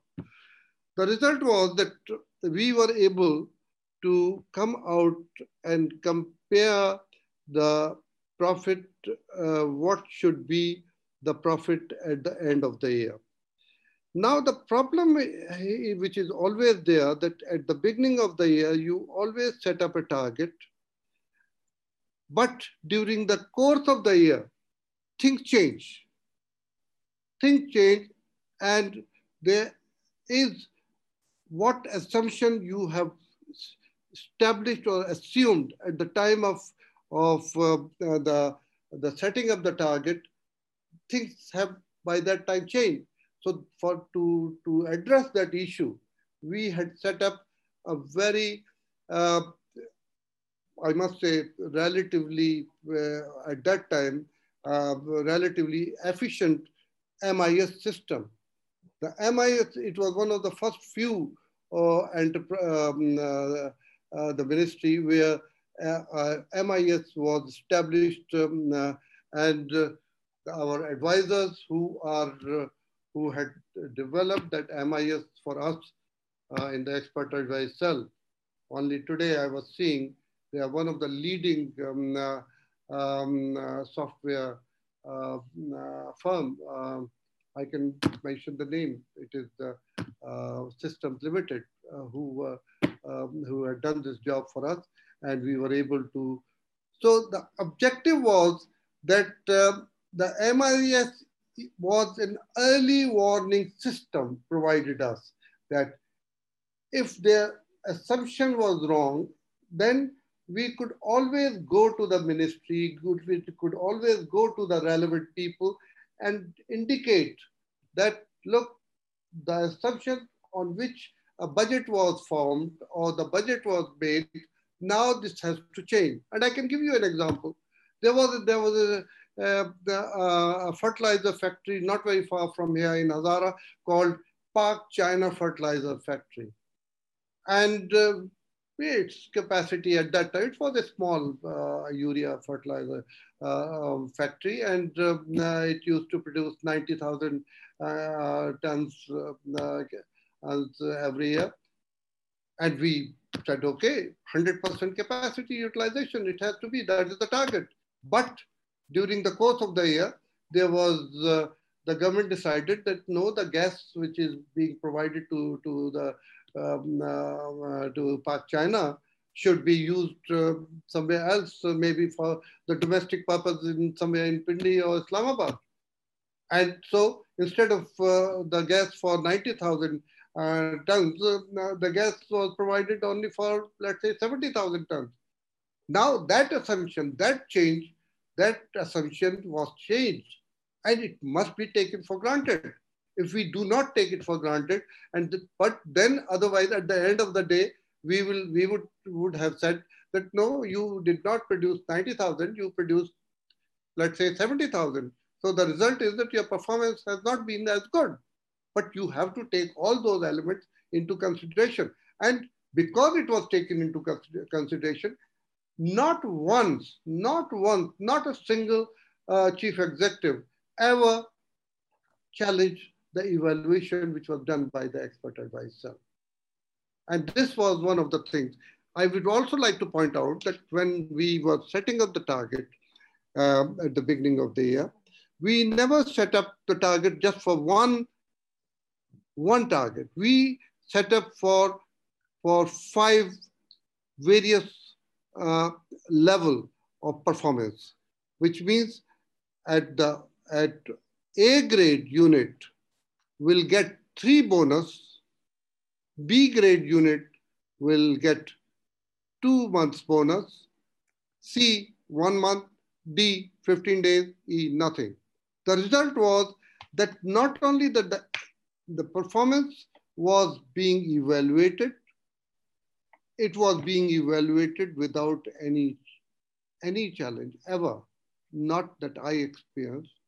And also that that had created some kind of a competition among the various, various units. Simply gaining the, the a certain grade itself was a matter of honor for, for, for, the, for the chief executive. It was, of course, the, the pecuniary benefit which you get in terms of three bonus or two months, that also, it matters a lot. Uh, the, but, but for the chief executive to get the bonus uh, of three months and A grade was a matter of, you know, an honor. And we are, we are, we are talking to one of the chief executives who always got A grade and he is in the present company today. So, so this is this is the, the another element which uh, which uh, uh, was um, uh, taken into account. The last thing I would talk about, we kept looking into into the the problems and the issues with our management, which with, with our work which we were doing. In the system I'm just talking about, we had to identify ourselves that there is one problem. This system is evaluating performance on the annual basis. When it is evaluating the annual basis, the managing director or the manager is always looking at the horizon is only one year. It had to be expanded because if he does not, if it does not, not, of course, we are not talking about one of the finest chief executive who is sitting here, but we are talking about some of the some of the uh, the chief executives, let's say in fertilizer or uh, in other uh, um, uh, uh, cement unit, where the, there was a, there was some kind of you know a, not you know incentive to produce and make profit for the year, not necessarily caring what is it going to be like three years from now or four years from now. So we had to think, we, so what we were doing was that we were evaluating the uh, enterprise or encouraging the enterprise to be a good performer, but only for one year. So to address that issue, we thought of setting up a corporate planning system. We adopted this, this, uh, uh, this um, uh, system uh, by taking uh, it from Arthur D. Little. And the result was that uh, we got the Arthur D. Little model and who helped us in developing corporate plans for five years. So those five years, so every manager, the and the, the, the, the, the model was such that that plan, we were only leading them to develop that plan. The plan itself was actually owned by the managers themselves. It was them who were feeding us and it is based on their information. It is based on their information that we developed those corporate plans, which became the basis of the budget, the annual budget for the enterprise, and which later on also became the basis for the, uh, for the target setting of the expert advice itself. So in the, what we are saying is that now the manager was not only looking at what he is going to do during the course of the year, but he was also looking at what he, is he going to do for the coming years in the in future. And in our system, we, we modified the system in such a way that we can we should not only give them the credit not only of maximizing the profit, but also how much did he spend on the R&D, the research, how did he, how much did he, did the thing in terms of, uh, of uh, a plan for, uh, for, the, for learning what is happening in other countries of the world and the new technology and they adopt and they prepared a plan to adopt uh, those technologies. And so so that means there there, there was a there was a there was the the program which we had had developed to first of all to improve performance which improved for during the course of the year in a static situation but we also took care of the issues in the dynamic situation. So this is in general i can tell you that what we did for the uh, in the expert advice cell in those 10 15 years the results of the efforts made by the professionals in the expert advice cell gave results within three to four years. And I can tell you that uh, this is this has been in, said not only by me, not only by the managers uh, of the uh, expert advice cell, but uh, number of uh, the professionals in the World Bank and in the other multilateral agencies, they took it as, as a as a case study and they evaluated it. And I can tell you that um, Mary Shirley in her uh, report on um, uh, the report, I think it was called uh, um, Performance Evaluation of State Enterprises in Pakistan. In that, she uh, worked out that uh, in three years' time, the profit of the 39 enterprises which were covered under uh, the uh, signaling system or the system which was uh, uh, uh developed under the in the expert advice cell doubled the profit which was which it was at the time of the beginning of the whole process. And the result was that not only that expert advice cell was generally became fairly acceptable and then also I must say uh, uh, a favorite of certain uh, government agencies and the government other ministries um, that the uh, our scope in the beginning was only for uh, uh, setting up target and monitoring and evaluating only to the manufacturing sector. But one day, I got a call from Mr. Wasim Jafri uh, from the Ministry of Finance, and, and he said, Mehdi, it is time that you expand the horizon of the expert advice cell L from manufacturing to non-manufacturing. And we were uh, asked to evaluate and bring the, um, the other non-manufacturing enterprises also into uh, the purview of expert advice cell and some of the, the enterprises of them where we were talking about railway, NHA and others.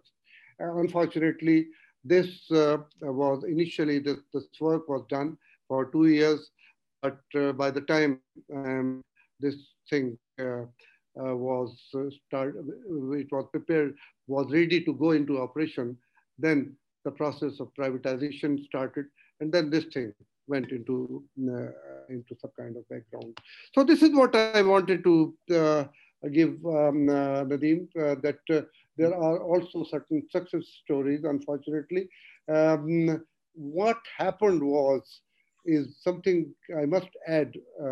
that is that the expert advice cell, which was taken as, as a model by number of countries, um, I can mention two or three where I myself went and um, established the, the system that was in Mexico and Philippines. Mm. And by the way, next door.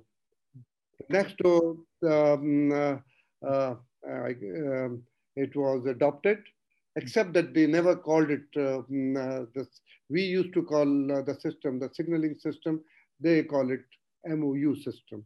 But it was, and at the time of um, launching uh, these systems in the, um, uh, over there, uh, I was personally invited to, to help them in setting up some of the some of the problems and some of the issues which they had faced.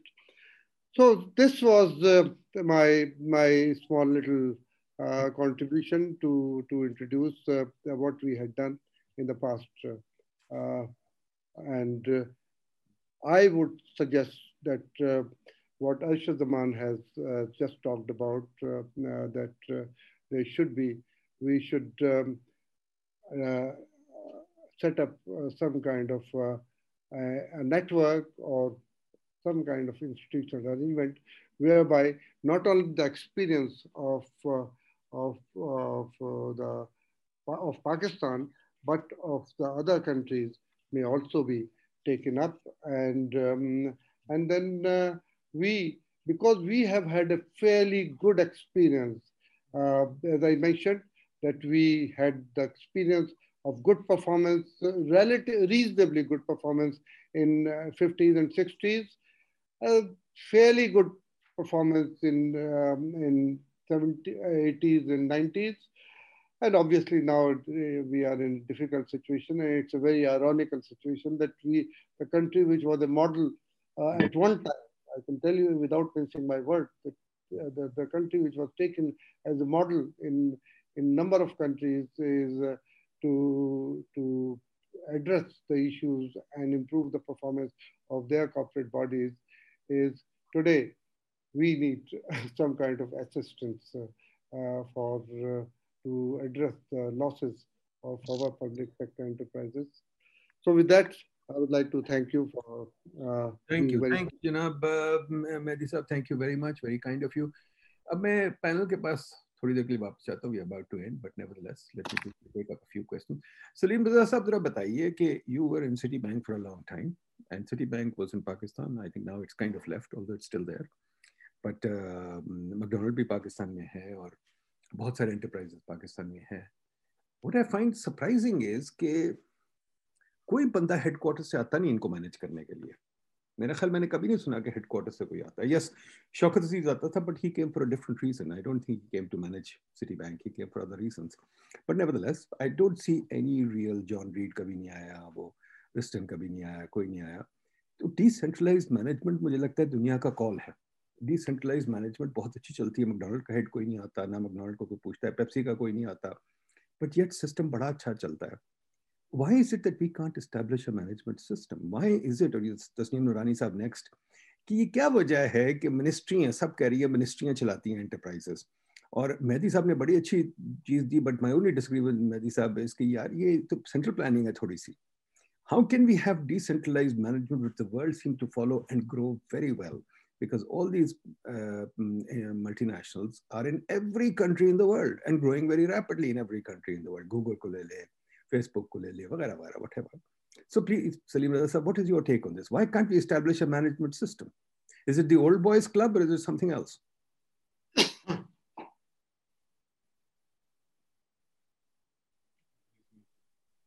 Um,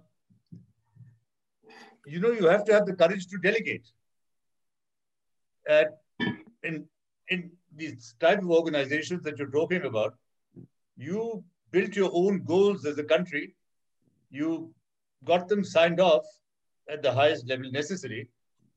Now you were delegated all the expense.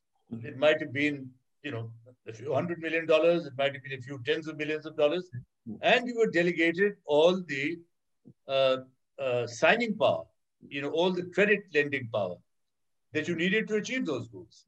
Now, sometimes you broke your neck, and there'd be accidents.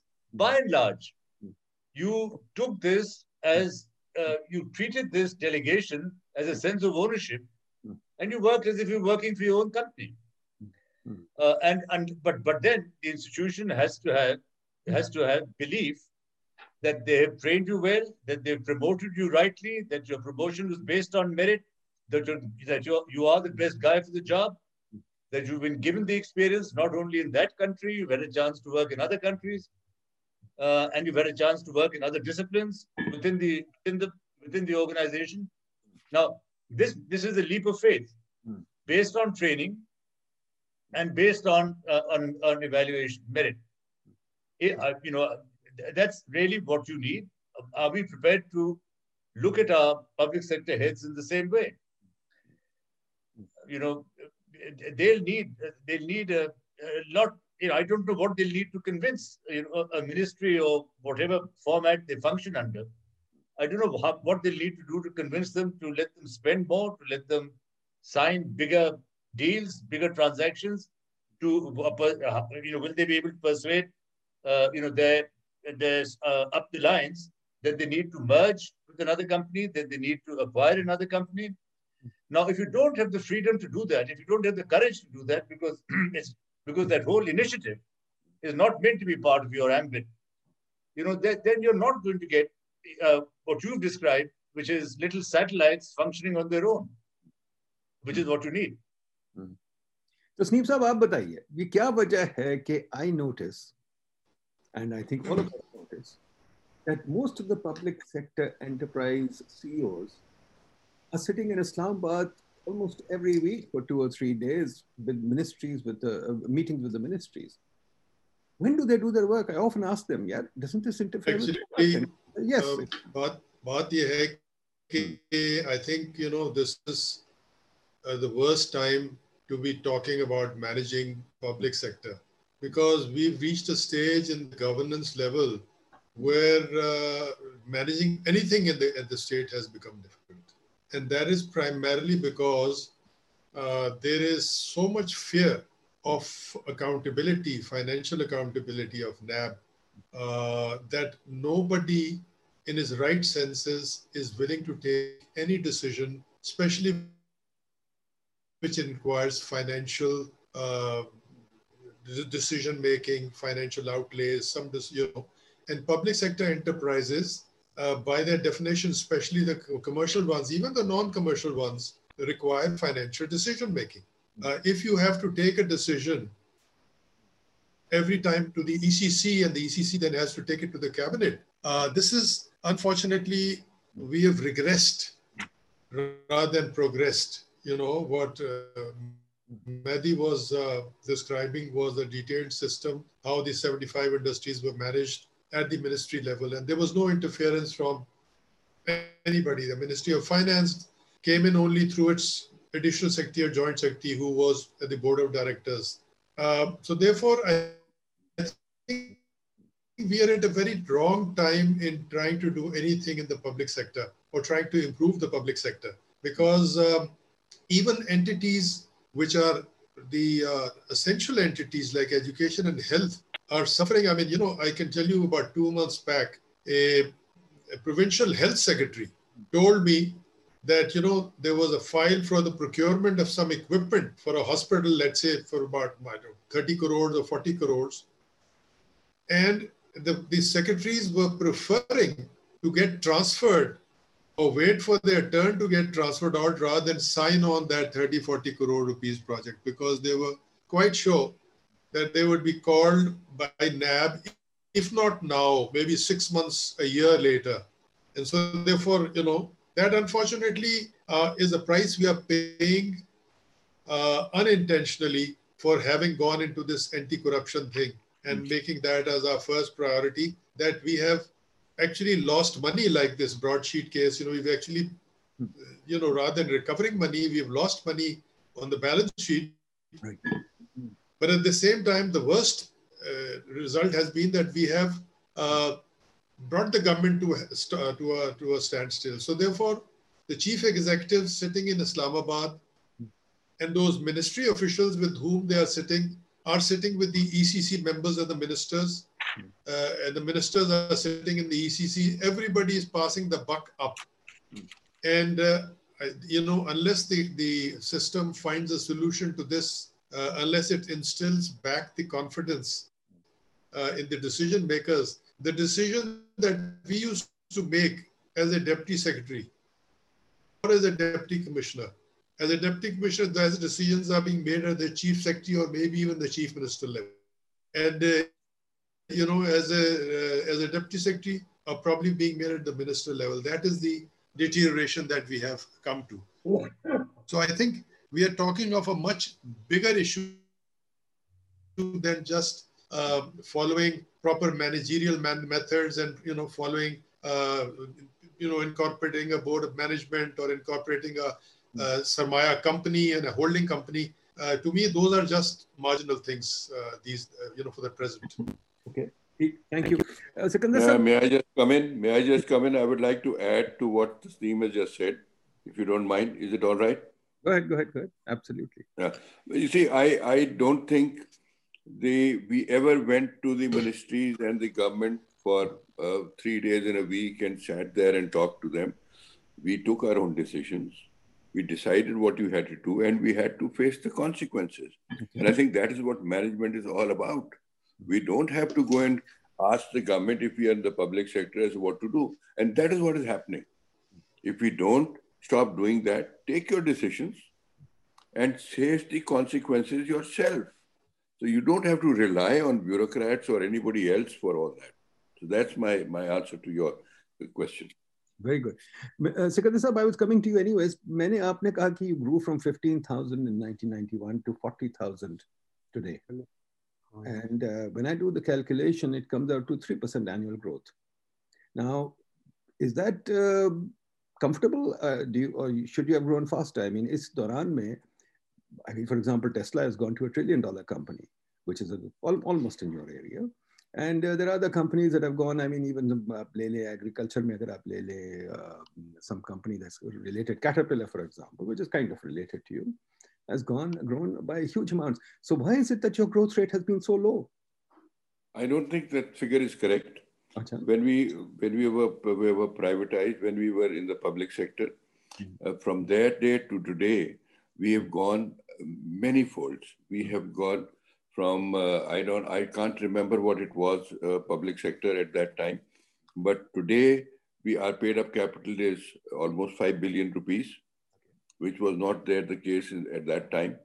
And the profits have gone up manyfold. Mm. It was it was maybe two, three, one or two billion at that time in the public sector. It has gone up to five billion now. Mm. So you know we've gone up many times. The volumes of sales has gone up from uh, maybe fifteen thousand a year has go, had went up to forty thousand. It comes down, it goes up and goes back to forty thousand. So you know there is a major difference between uh, private sector to public sector and again to private sector. Mm-hmm. And I think the, the, the, company, the company has made tremendous progress during this time. So I, I can't quote the figures right now. I don't have them in front of me. So I don't want to do that. But the point is that the paid up capital at the time of uh, being nationalized was 2.5 million. Today it's almost 5 billion. Hmm. So, you know, there is, there is no comparison between then and now. So, you know, we, as a company, yeah. we've done all right. We've done well. Volume wise, from, from 10, uh, 10,000, it has gone up to 40,000. And the most important thing is that we have indigenized, we've localized, we have set up a lot of ancillary industry, which is now really the backbone of the uh, automotive sector.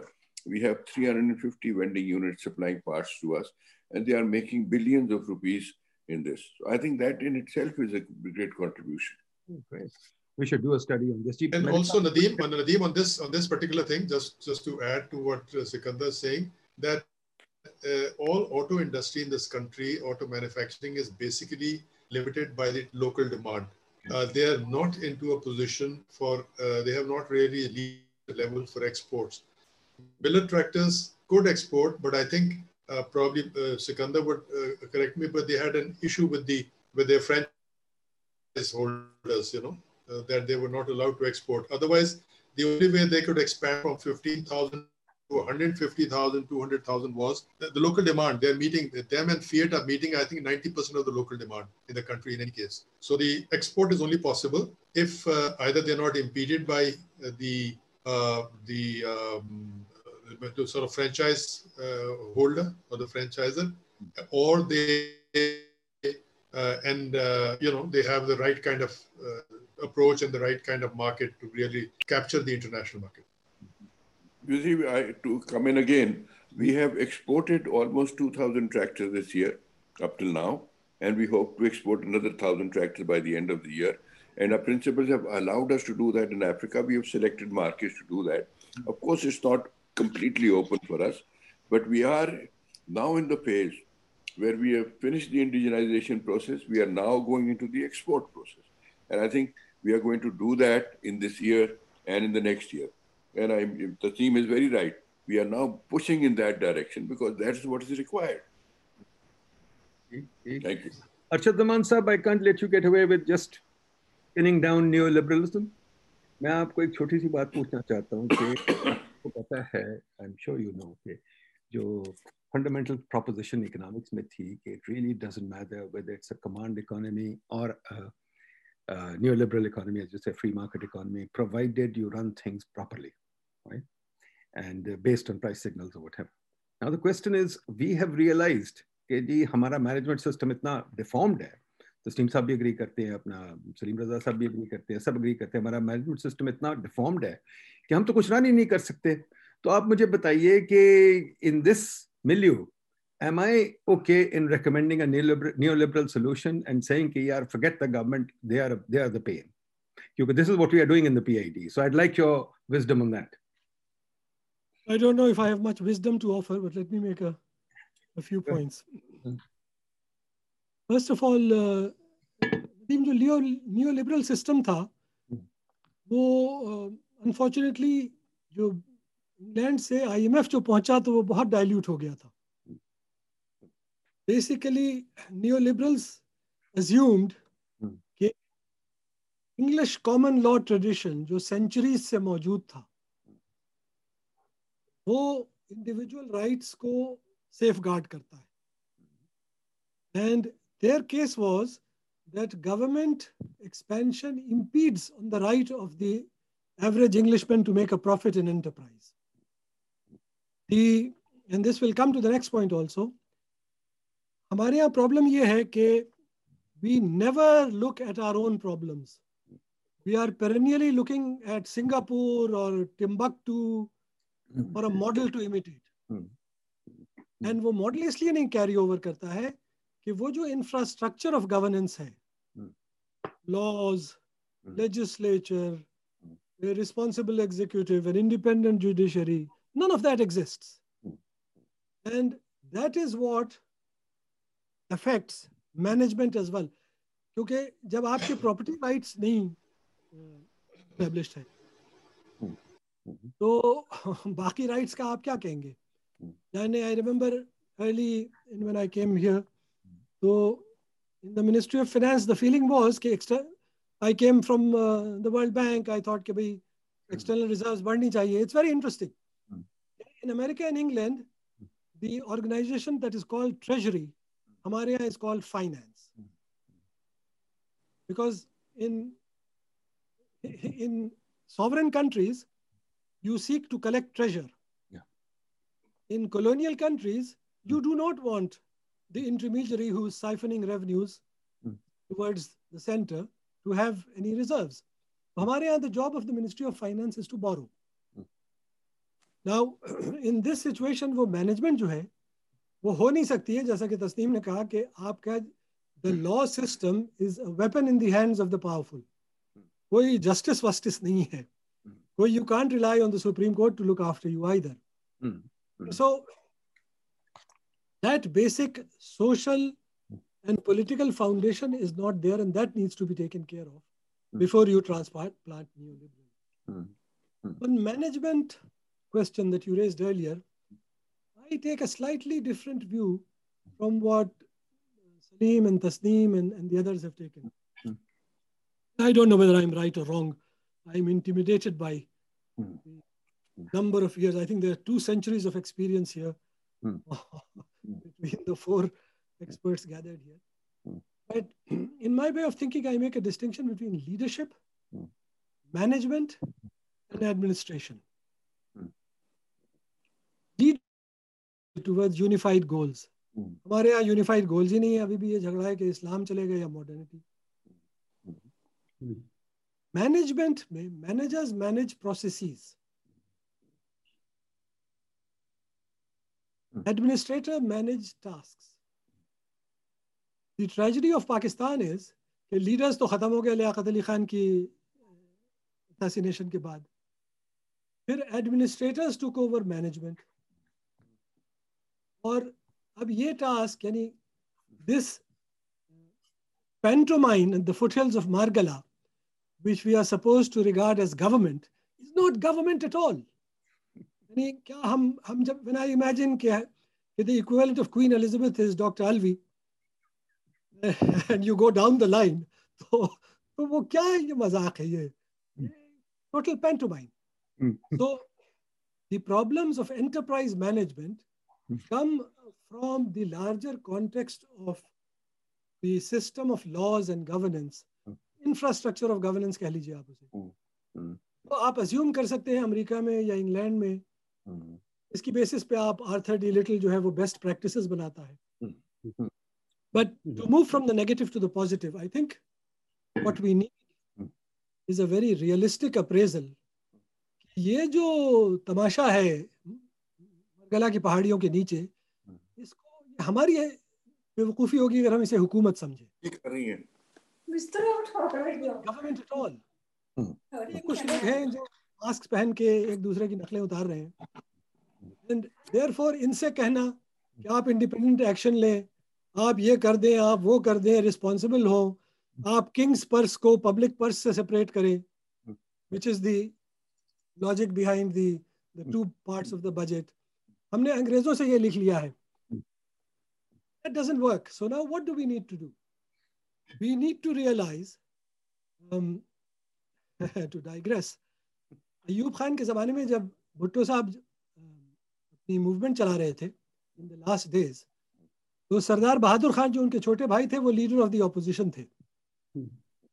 तो मुल्क की हालात पे उन्होंने तबसरा किया था जो जो शेर मुझे बार बार आजकल आज याद है वो शेर ये था, पुराना शेर था कि हर बर्बाद गुलिस्ता करने को बस एक ही उल्लू काफ़ी था।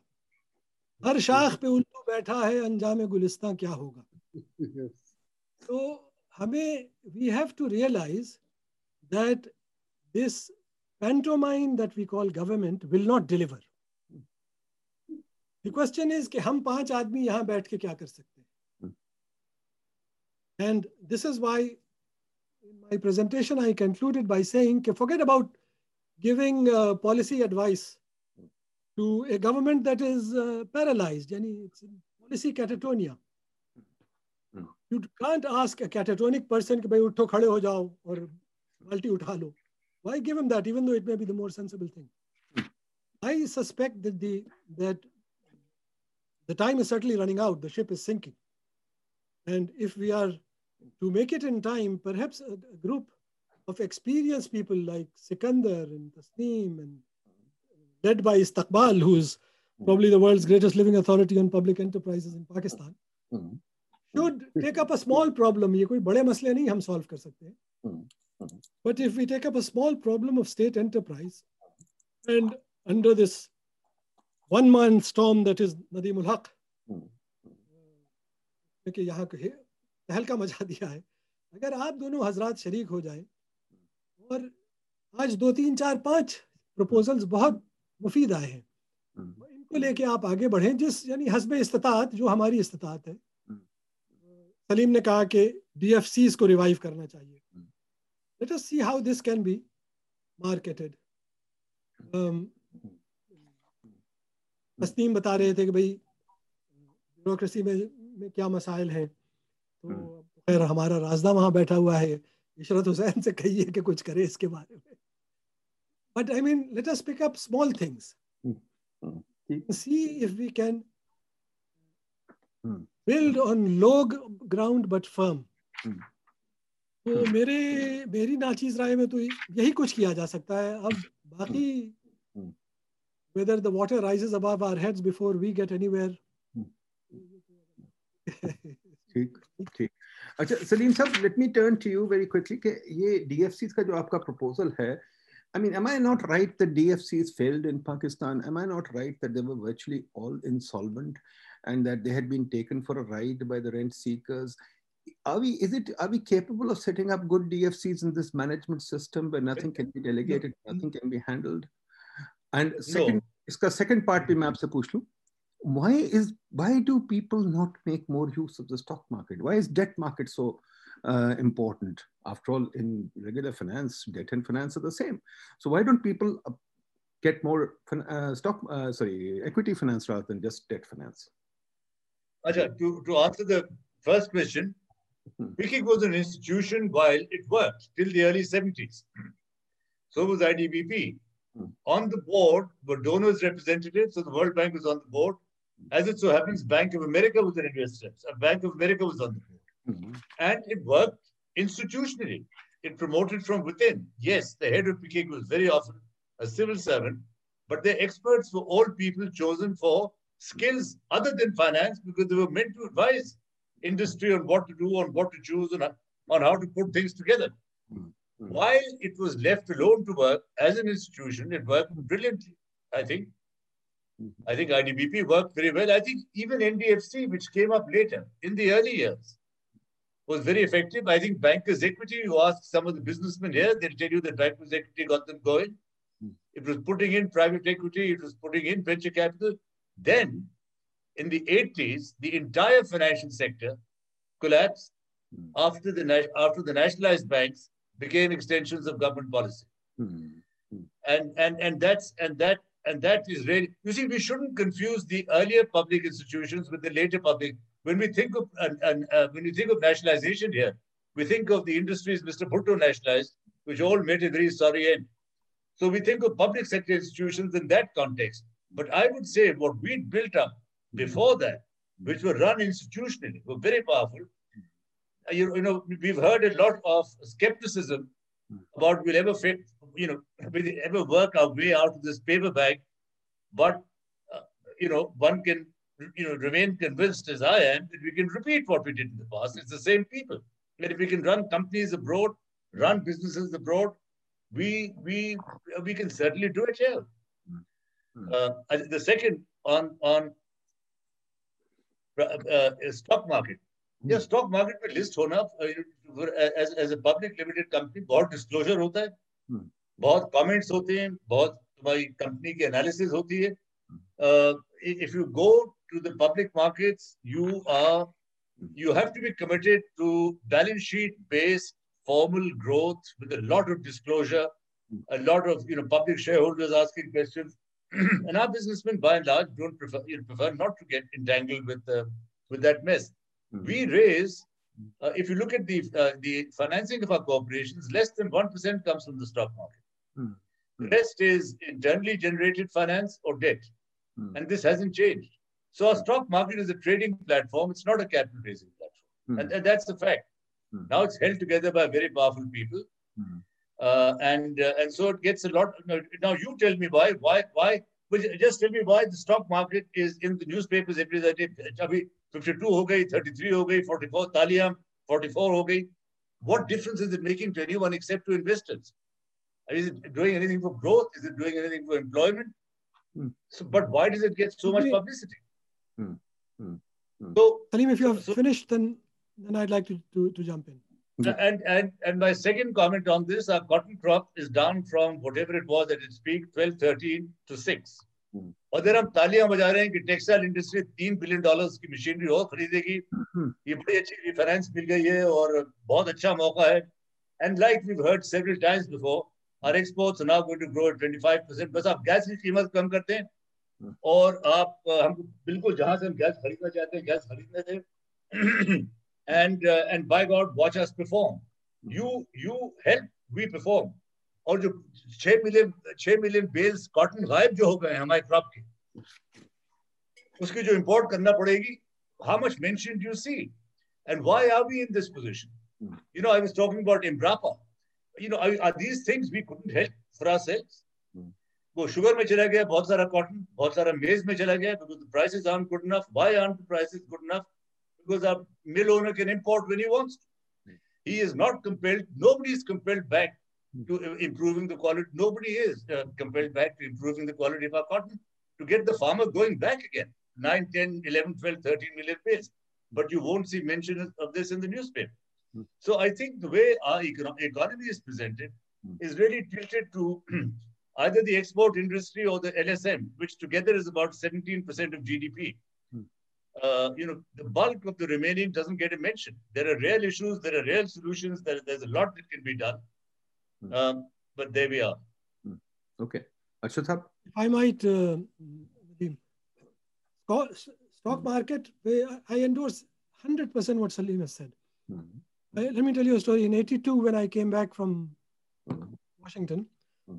तो मैं अपने मिनिस्टर साहब गुलाम इसा खान साहब थे उनके पास गया मैंने कहा सर कुछ स्टॉक मार्केट के लिए करने लगे करना चाहिए कहने लगे छोड़ दो वो तंबोला क्लब है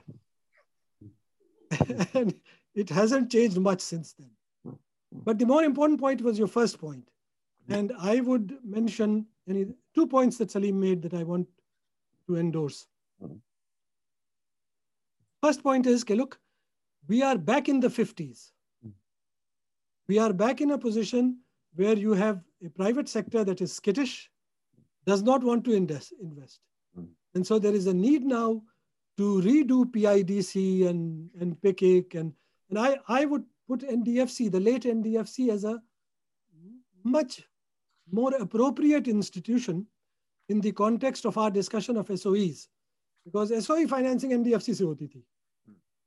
एंड सक्सेसफुल इंस्टीट्यूशन वर का मॉडल हमारे यहाँ हमेशा sort of, जो सिविल सर्वेंट जेर अताब आया है ना hmm. उसने फाइनेंशियल इंस्टीट्यूशन बड़े अच्छे चलाए hmm. क्योंकि he has the and you you do you can not run financial institution in Pakistan without having the contact and having having service strength to resist pressure. Mm. नहीं वो आफ्ताब अहमद खान साहब सुनाया करते थे कि when he was in NDFC रात को anti corruption committee appoint हुई सुबह को चेयरमैन आ गया कि जी मेरा लोन फंसा हुआ है आपका तो तो you need that combination but it is a complete falsehood to say that DFCs were a failure in Pakistan. Fashions shifted in Washington, but DFCs were a great success. And so they ought to be revived. Uh, I'm going to hold you to this. I hope you would give us a paper, you and Salim would give us a paper on uh, for PID paper तो that we should publish because I'm still a skeptic on DFCs. But khair, we'll take that up again. ठीक है? Can I can I interrupt? Ji. uh, ji, please go ahead. Hmm. उसमें देखें जिस तरह से ये T F Is को Hmm. Handle किया गया है वो भी तो आप देखें कि दो मिसालें मैं आपको देता हूँ एक तो है एनडीएफसी जिसकी अभी बात किया अर्षद ने, और एक दूसरा है आईडीबीपी जिसकी अभी बात हुई है। IDBP which was not doing anything and NDFC which was doing everything maybe not not everything right but was doing everything NDFC was winded up I D B P is still there what logic what rational do we have another one which you don't hear much about well obviously not many people remember it, it anymore ICP जो आधा से ज़्यादा जो आपका stock market आज जो develop हुआ है जैसा भी हुआ है उसमें आईडी आईसीपी का एक बड़ा मेजर रोल था। मगर क्या हुआ? वो किस तरह से? प्रॉब्लम जो है वो प्रॉब्लम क्या है? मैं आपको बताऊँ जब मैं एनआईटी को लुक आफ्टर कर रहा था तो मुझे जनाब एनआईटी तो अभी तक बैठी हुई है। आई नो बैठी हुई है बिल्कुल। करती क्या एनआईटी मुझे बता दे? वो वो इन्वेस्ट कर रही है वो पैसे बना रही है। क्या मतलब इन्वेस्ट कर इन्वेस्टमेंट तो उनकी तीस साल पुरानी है कोई नई इन्वेस्टमेंट तो नहीं करते पुरानी इन्वेस्टमेंट बैठे हुए। हाँ दैट दैट इज़ राइट मैं मैं एनआईटी के सपोर्ट में बात मैं नहीं कह कह रहा। मैं बताने की ये कोशिश कर रहा हूँ कि जो एनआईटी बिल्कुल व्हाट यू आर सेइंग कि एनआईटी जिस जो कि वही कर रहा है जो आज से दस साल पहले या बीस साल पहले कर रहा था मगर आईसीपी जो कि बहुत कुछ कर रहा था जितने भी जो कितने कम से कम पच्चीस उन्होंने खोले थे जो centers. वो they have all been close down ICP is not there any anymore NIT is still there तो यू सी जो प्रॉब्लम जो हुई है वो ये हुई है कि हम जो है एक चीज़ को नहीं रियलाइज़ कर रहे कि हर चीज़ जो है एक लफ्ज है privatisation privatisation I am not a great opponent of privatisation uh, privatization. There is nothing hmm. ठीक तरीके से प्राइवेटाइज करो तो ठीक है। द प्रॉब्लम इज़ कि हर तीसरी एजेंट इंस्टीट्यूशन को पब्लिक सेक्टर को जिसको के वो अच्छा काम करना शुरू करे या बुरा काम करना शुरू कर दे they are on the list of privatization. Hmm. When they are on the list of privatization, they, we have not thought of it कि उस वक्त जो उस मैनेजमेंट है वो काम करना बंद कर देती है डिसीज़न लेना बंद कर देती है मैं आपको बता रहा हूँ एक मिसाल आ, हमारी एक बहुत अच्छी जो फर्टिलाइज़र की यूनिट थी उसका नाम था Pak Saudi fertiliser one of the money spinner one of the funny spinner in in in the whole of fertiliser industry उसका मैनेजर जो है मुझे हर साल जब टारगेट सेटअप करने के लिए हम बैठते थे तो हर साल आन के मुझसे कहता था मेरी साहब खुदा हाफिज अगले साल तो आपसे मुलाकात नहीं होगी। मैंने कहा क्यों? ये गया अगले साल तक तो हम प्राइवेटाइज हो जाएँगे। उस दरमियान में उसको ये इंस्ट्रक्शंस आ गई थी कि जी आपने कोई रिसर्च नहीं करनी कोई बीएमआर नहीं करना कोई बैलेंसिंग नहीं करनी। आपने क्योंकि आप प्राइवेटाइज होने वाले हैं। और उसका डिसाइड कर कि कौन करेगा कौन नहीं करेगा वो प्राइवेटाइजेशन कमीशन था। तो कहने का मतलब ये है कि all these things which we take decision उसका जो इम्पैक्ट है वो हम नहीं देखते हैं। और this is one of the reasons कि हमारी इस वक्त जो है बहुत सारे प्राइवेट सेक्टर जो public sector enterprise who are doing quite well at one time अब they are where they are now thank you Tasneem sahab आपसे जरा क्विकली एक चीज़ पूछ लें कि ये जो कह रहे हैं कि एनआईटी अभी तक चल रही है। एनआईटी के पास मेरा ख्याल उन्होंने कोई शेयर नहीं खरीदा 1980 के बाद उनके पास वो सारे पुराने शेयर्स पड़े वो सिर्फ़ डिविडेंड्स पे चली जा रहे चली जा रहे कोई मतलब नहीं मुझे समझ आ रहा है उनके एग्जिस्टेंस का। नंबर दो देखिए, अगर प्राइवेटाइजेशन की बात करते हैं प्राइवेटाइज होता तो कुछ नहीं है, सिर्फ़ बातें होती हैं। And we keep talking about सरमाया and all this कुछ नहीं होता।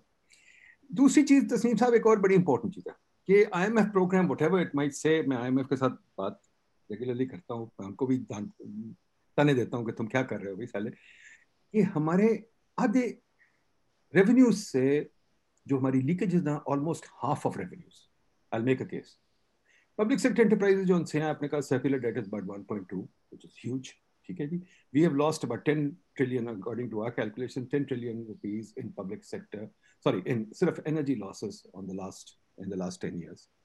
We lose about 500 billion a year. We lose about three, 400 in commodity finance. We lose PIA के आपने देख लिए फिगर्स रेलवे के वगैरह। वी आर लूजिंग रफली about 1.5 trillion rupees on the पीएससीज we are also losing अब जो हमने बात ही नहीं की, जिस पे हम बात करेंगे एट सम स्टेज आप लोगों को फिर लेके आएँगे, कि हम पीएसटीपी में अगर देखें, नीलम जेलम को देख लें, इस्लामाबाद एयरपोर्ट को देख लें पीएसटीपी भी हमारे बहुत तकड़े लॉसेज हैं, जो कोई कैलकुलेट ही नहीं करता। तो I would think that the public sector loses रफली half of revenues every year more than the army by the way through these losses And nobody talks about them, right? Now we are losing a huge amount of money, more than our defense budget.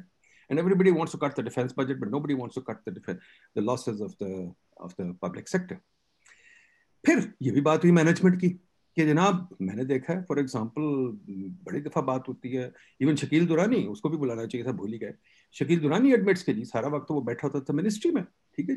The ministry really wants to run these enterprises that's a fact हमने energy book को पाँच छह webinars कराए हैं with about fifty different people and everyone says that fault is the secretary I be more specific that the secretary likes to run the system can this be done should this be done आप बताइए you माशाल्लाह one of the famous secretaries what do you recommend as a governance change देखिए governance का जो है ना, उसका Uh, it, you know, the, the problem is that uh, we had uh, local governance, which was, you know, col- so-called colonial. But the, the, the fayda was that uh, in the era that we were there, the district governance or the district uh, effectiveness was absolute, you know. you could but unfortunately, uh, isi chakkar mein since there was some bad eggs in the field as deputy commissioners and commissioners, arrogant and you know non-available, maybe some of them were corrupt. The whole system was bound up. Now, similarly, there is no system which is right or wrong in my view. Uh, systems evolve in an organization. Mm-hmm. Wherever you try and reform the systems Uh, drastically you know you get up uh, get into a trouble. And आप administrative reforms की history Pakistan की देख लें कि ज़्यादातर administrative reforms से improvement नहीं आई खराबी आई है जो भी थोड़े बहुत हुए। अब प्रेजेंट गवर्नमेंट का देखेंगे ढाई साल से एडमिनिस्ट्रेटिव रिफॉर्म्स की बात कर रहे हैं and they are claiming a lot of administrative reform they are really basically just changing of the notifications and commas and full stops of the promotion policy and the commas and full stop of the rotation policies, things that have been tried repeatedly. So therefore, uh, the, the, I don't think that uh, it is the issue that some secretary is calling too many people. The, the problem is that the delegation of power which used to be there, jis the public sector enterprises were successfully run. Like Millat tractors was one. They were scores of factories, uh, you know, making fertilizer, making cement, which were successfully being run, and there was no grouse because people were not called to the ministry. अब हो ये गया the political milieu has deteriorated, and the pressure on the secretary is that he will face uh, uh, a blast on a bezati in every meeting of the cabinet So he is under pressure he passes on the pressure to the chief executives or the people under him. And so जो मैंने पहले बात की कि decision making has gone up, you know, rather than being delegated, तो वो सारी impact करती है आपके performance को कि secretaries जो हैं वो या तो अपने performance को समझते हैं बेहतर करने के लिए इस किस्म का उनको माइक्रो मैनेज करने की ज़रूरत पड़ती है और या ऐसे होते हैं फेडरल सेक्रेटरीज जो कि you know, they maybe stay six months, nine months, a year, and when things start getting hot, they much rather getting uh, uh, get transferred rather than face the music. So therefore, जो जो आपका है ना बैठे रहने का जो मेरा ख्याल है तोहमत है वो it's an reflection of a individual and be the political milieu that has change and deteriorated you know और वो मेरा ख्याल है कि जब तक उस तरफ़ कोई रिफॉर्म नहीं होगा और उसका रिफॉर्म होने का चांसेस इस वास्ते नहीं है हम्म। कि अभी आप देखें कि ये हुकूमत ढाई साल से आई है बड़े कुछ इंटेंशन से आई है। और ये कहते हैं कि कहते हैं उनकी सारे जो पेपर पे स्टेटेड चीज़ें थी well they were contesting the elections all right but है come into power they seem to have lost their way you know in this pantomime that Arshad sahab has Islamabad they seem to have lost their way. Mm. And it's unlikely to me that they're like, you know, that we're going to find the way in the next two years because they're, they're, fighting for their uh, survival and not necessarily for planning something which is big. And so, uh, unless we sort out the macro political issues, none of the things that we are talking about will either get improved और like like Arshad sahab said कि आप ये recommendation भेज दें। आप जो भी recommendation यहाँ से आई हैं भेज दें। कोई वहाँ पढ़ने वाला नहीं होगा। यानी वो कोई आपसे डिस्कस करने वाला नहीं होगा। उसको इम्प्लीमेंट करना तो बहुत बात की बात बिल्कुल सही। मैं देखता रहता हूँ जी Tasneem sahab you will be amused I ask every webinar are there any civil servants here and the answer is always no I ask, are there any politicians here? The answer is always no. So you're absolutely right. In the corridors of power, they're cut is they're situated in silos where they have no ears, they don't listen, they don't want to talk. That's besides the point. But let me ask one last question from all of you. Eisenhower की bड़ी famous statement है उसका वो कहता है plans are worthless but planning is everything तो सलीम रजा साहब आप बताइए did Citibank have plans did they have announced plans announced policies did they sort of work on things that you were doing uh, policies and plans very carefully. Because hukumat mein i'll come back to the same rise and whoever likes mujhe to pehle policy nazar nahi aati hukumat mein. In the last 20 years we've had not analyzed almost everything that has been done has been done by the donors. Hamari NEPRA ke law donors ne banayi hamari public financial management की law donors ने बनाई हमारी state bank की law donors ने बनाई तो हमारी ministry तो अब काम करना छोड़ दिया है तस्नीम साहब ठीक कहते हैं देवर एडमिनिस्ट्रेटिव ब्यूरोक्रेसीज बट ये तस्नीम साहब बहुत पहले वे बैक जब बनती आया था 1958 में तो we took on the, the bureaucracy took on the mantle of development although we should have had a separate development bureaucracy now the development bureaucracy uh, the, the bureaucracy is divided तो मैं काफ़ी दफ़ा इस पर लिख भी चुका हूँ। Go back to the magisterial role magisterial role छोड़ दिया everybody wants to development development से आगे people want to manage public sector enterprise इसके साथ एक और चीज़ है। डीएफआई सलीम साहब एग्जिस्ट कर रही हैं। एक तो पाक सऊदी पाक लिबिया ये तो बड़ी अच्छी very good again I have analysed them बड़ी अच्छी नौकरियाँ for retired bankers I mean, you get them and they're great nokris. I don't know what they do, but they exist. So where's they, the game? They, they, invest on the, they invest largely on the stock exchange. So, what's happening? The DFIs exist. Bankers get great jobs. They get paid 50 lakhs a month. What are they doing? You know, you know what the DF, what should happen with the DFIs is through agreement with all the investing governments, we should merge them, cre create one solid development bank, and make it work our objectives. Uh, but uh, anyway, that's one solution for them. पर ये मुझे बताइए ना ये जो पहली बात थी कि जी did you have plans in city bank and policies And why does the government not have them? You've been, mashallah, governor central bank. Do we have any plans and policies in the government? I think banate plans, I think they're set aside and they're sort of ignored in the breach. I think mm. I think we my planning horizon is one year, mm. uh, disrupted several times in the course of that one year. So, so we neither have plans nor do we have indicative plans. Hmm. Nor do we have you know plans that look at some horizon that one way or the other will get there. Hmm. So I agree. I mean, there is a total void, hmm. and that creates a void in vision, and that makes all your. That's why your policy uh, making, economic and commercial policy making, is subordinated either to the needs of IMF or the needs of your big business. Without planning, without planning, you cannot prevent that's where we are. Hmm. I, I would go, I, I, I would really, really go for the real, I mean, I would say that number one, if it can be done, is to put the planning commission back in the saddle where it was once. And it doesn't have to plan five, five years and one year. It can give you indicative planning. It can coordinate the requirements. It can decide on allocation of finance, which today is outside the power of public sector enterprises. Everything is done by the finance ministry. So, coach, you were there. You know, did you did you see hope in the, in the planning commission being able to get back into some kind of guidance role? Nope, not at all, not at all.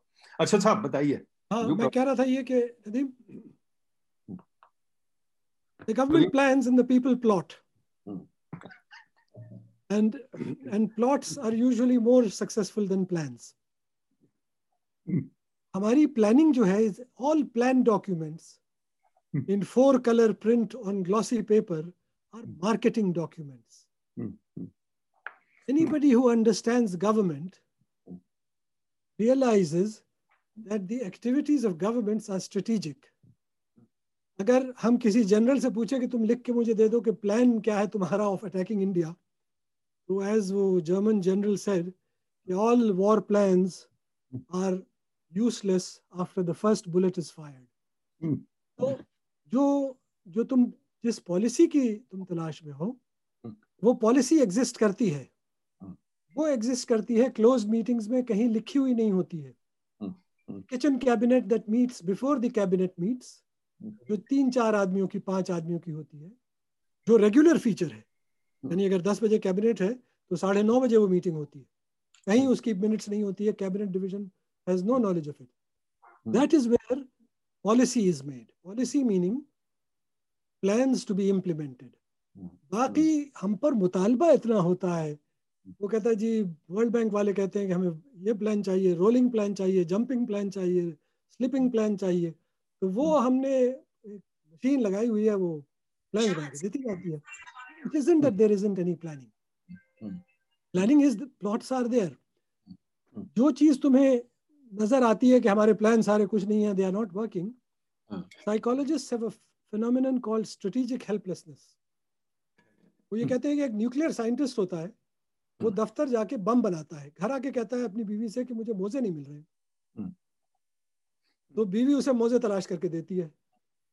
तो इसको strategic helplessness कहते हैं। तो जब donor हमसे कहा के कहता है कि साहब हमारी ख्वाहिश ये है कि हम जुमा के रोज नमाज़ के बाद आपके सेक्रेटरी को सड़क पे ले जाके दो थप्पड़ मारे। तो हम कहते हैं that's a brilliant idea let's form a committee and the committee will come up with a report अब वो वर्ल्ड बैंक में जाके वो अपना बैक टू ऑफ़िस रिपोर्ट लिखता है जनाब वो the government is totally incompetent I was surprise when I came to government कि how competent government is in the things it wants to do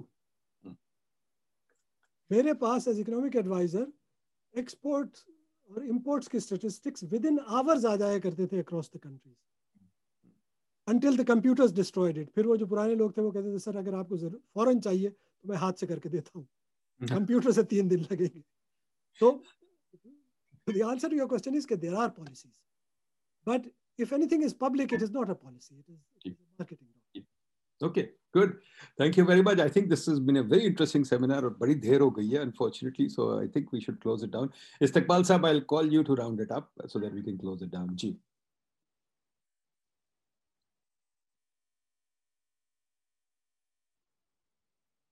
My unmute कर ले इस्तकबाल साहब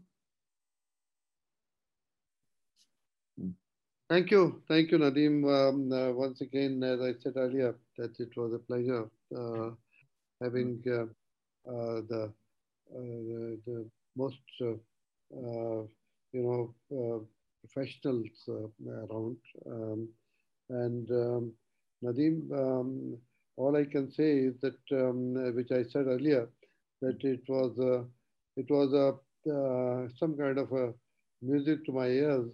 Uh, for one reason, for one reason is that um, not only that uh, public sector was not uh, condemned, but there was also some some some thoughts which which came out about it, and I I hope we we are able to do something about it. And uh, as you yourself had uh, proposed that we should not have one seminar or or um, uh, we should have a series of that, maybe two or three uh, like that. And uh, maybe we, we uh, should start uh, planning for the next few and maybe uh, ideas from the, from the present company and they can give some, some proposals.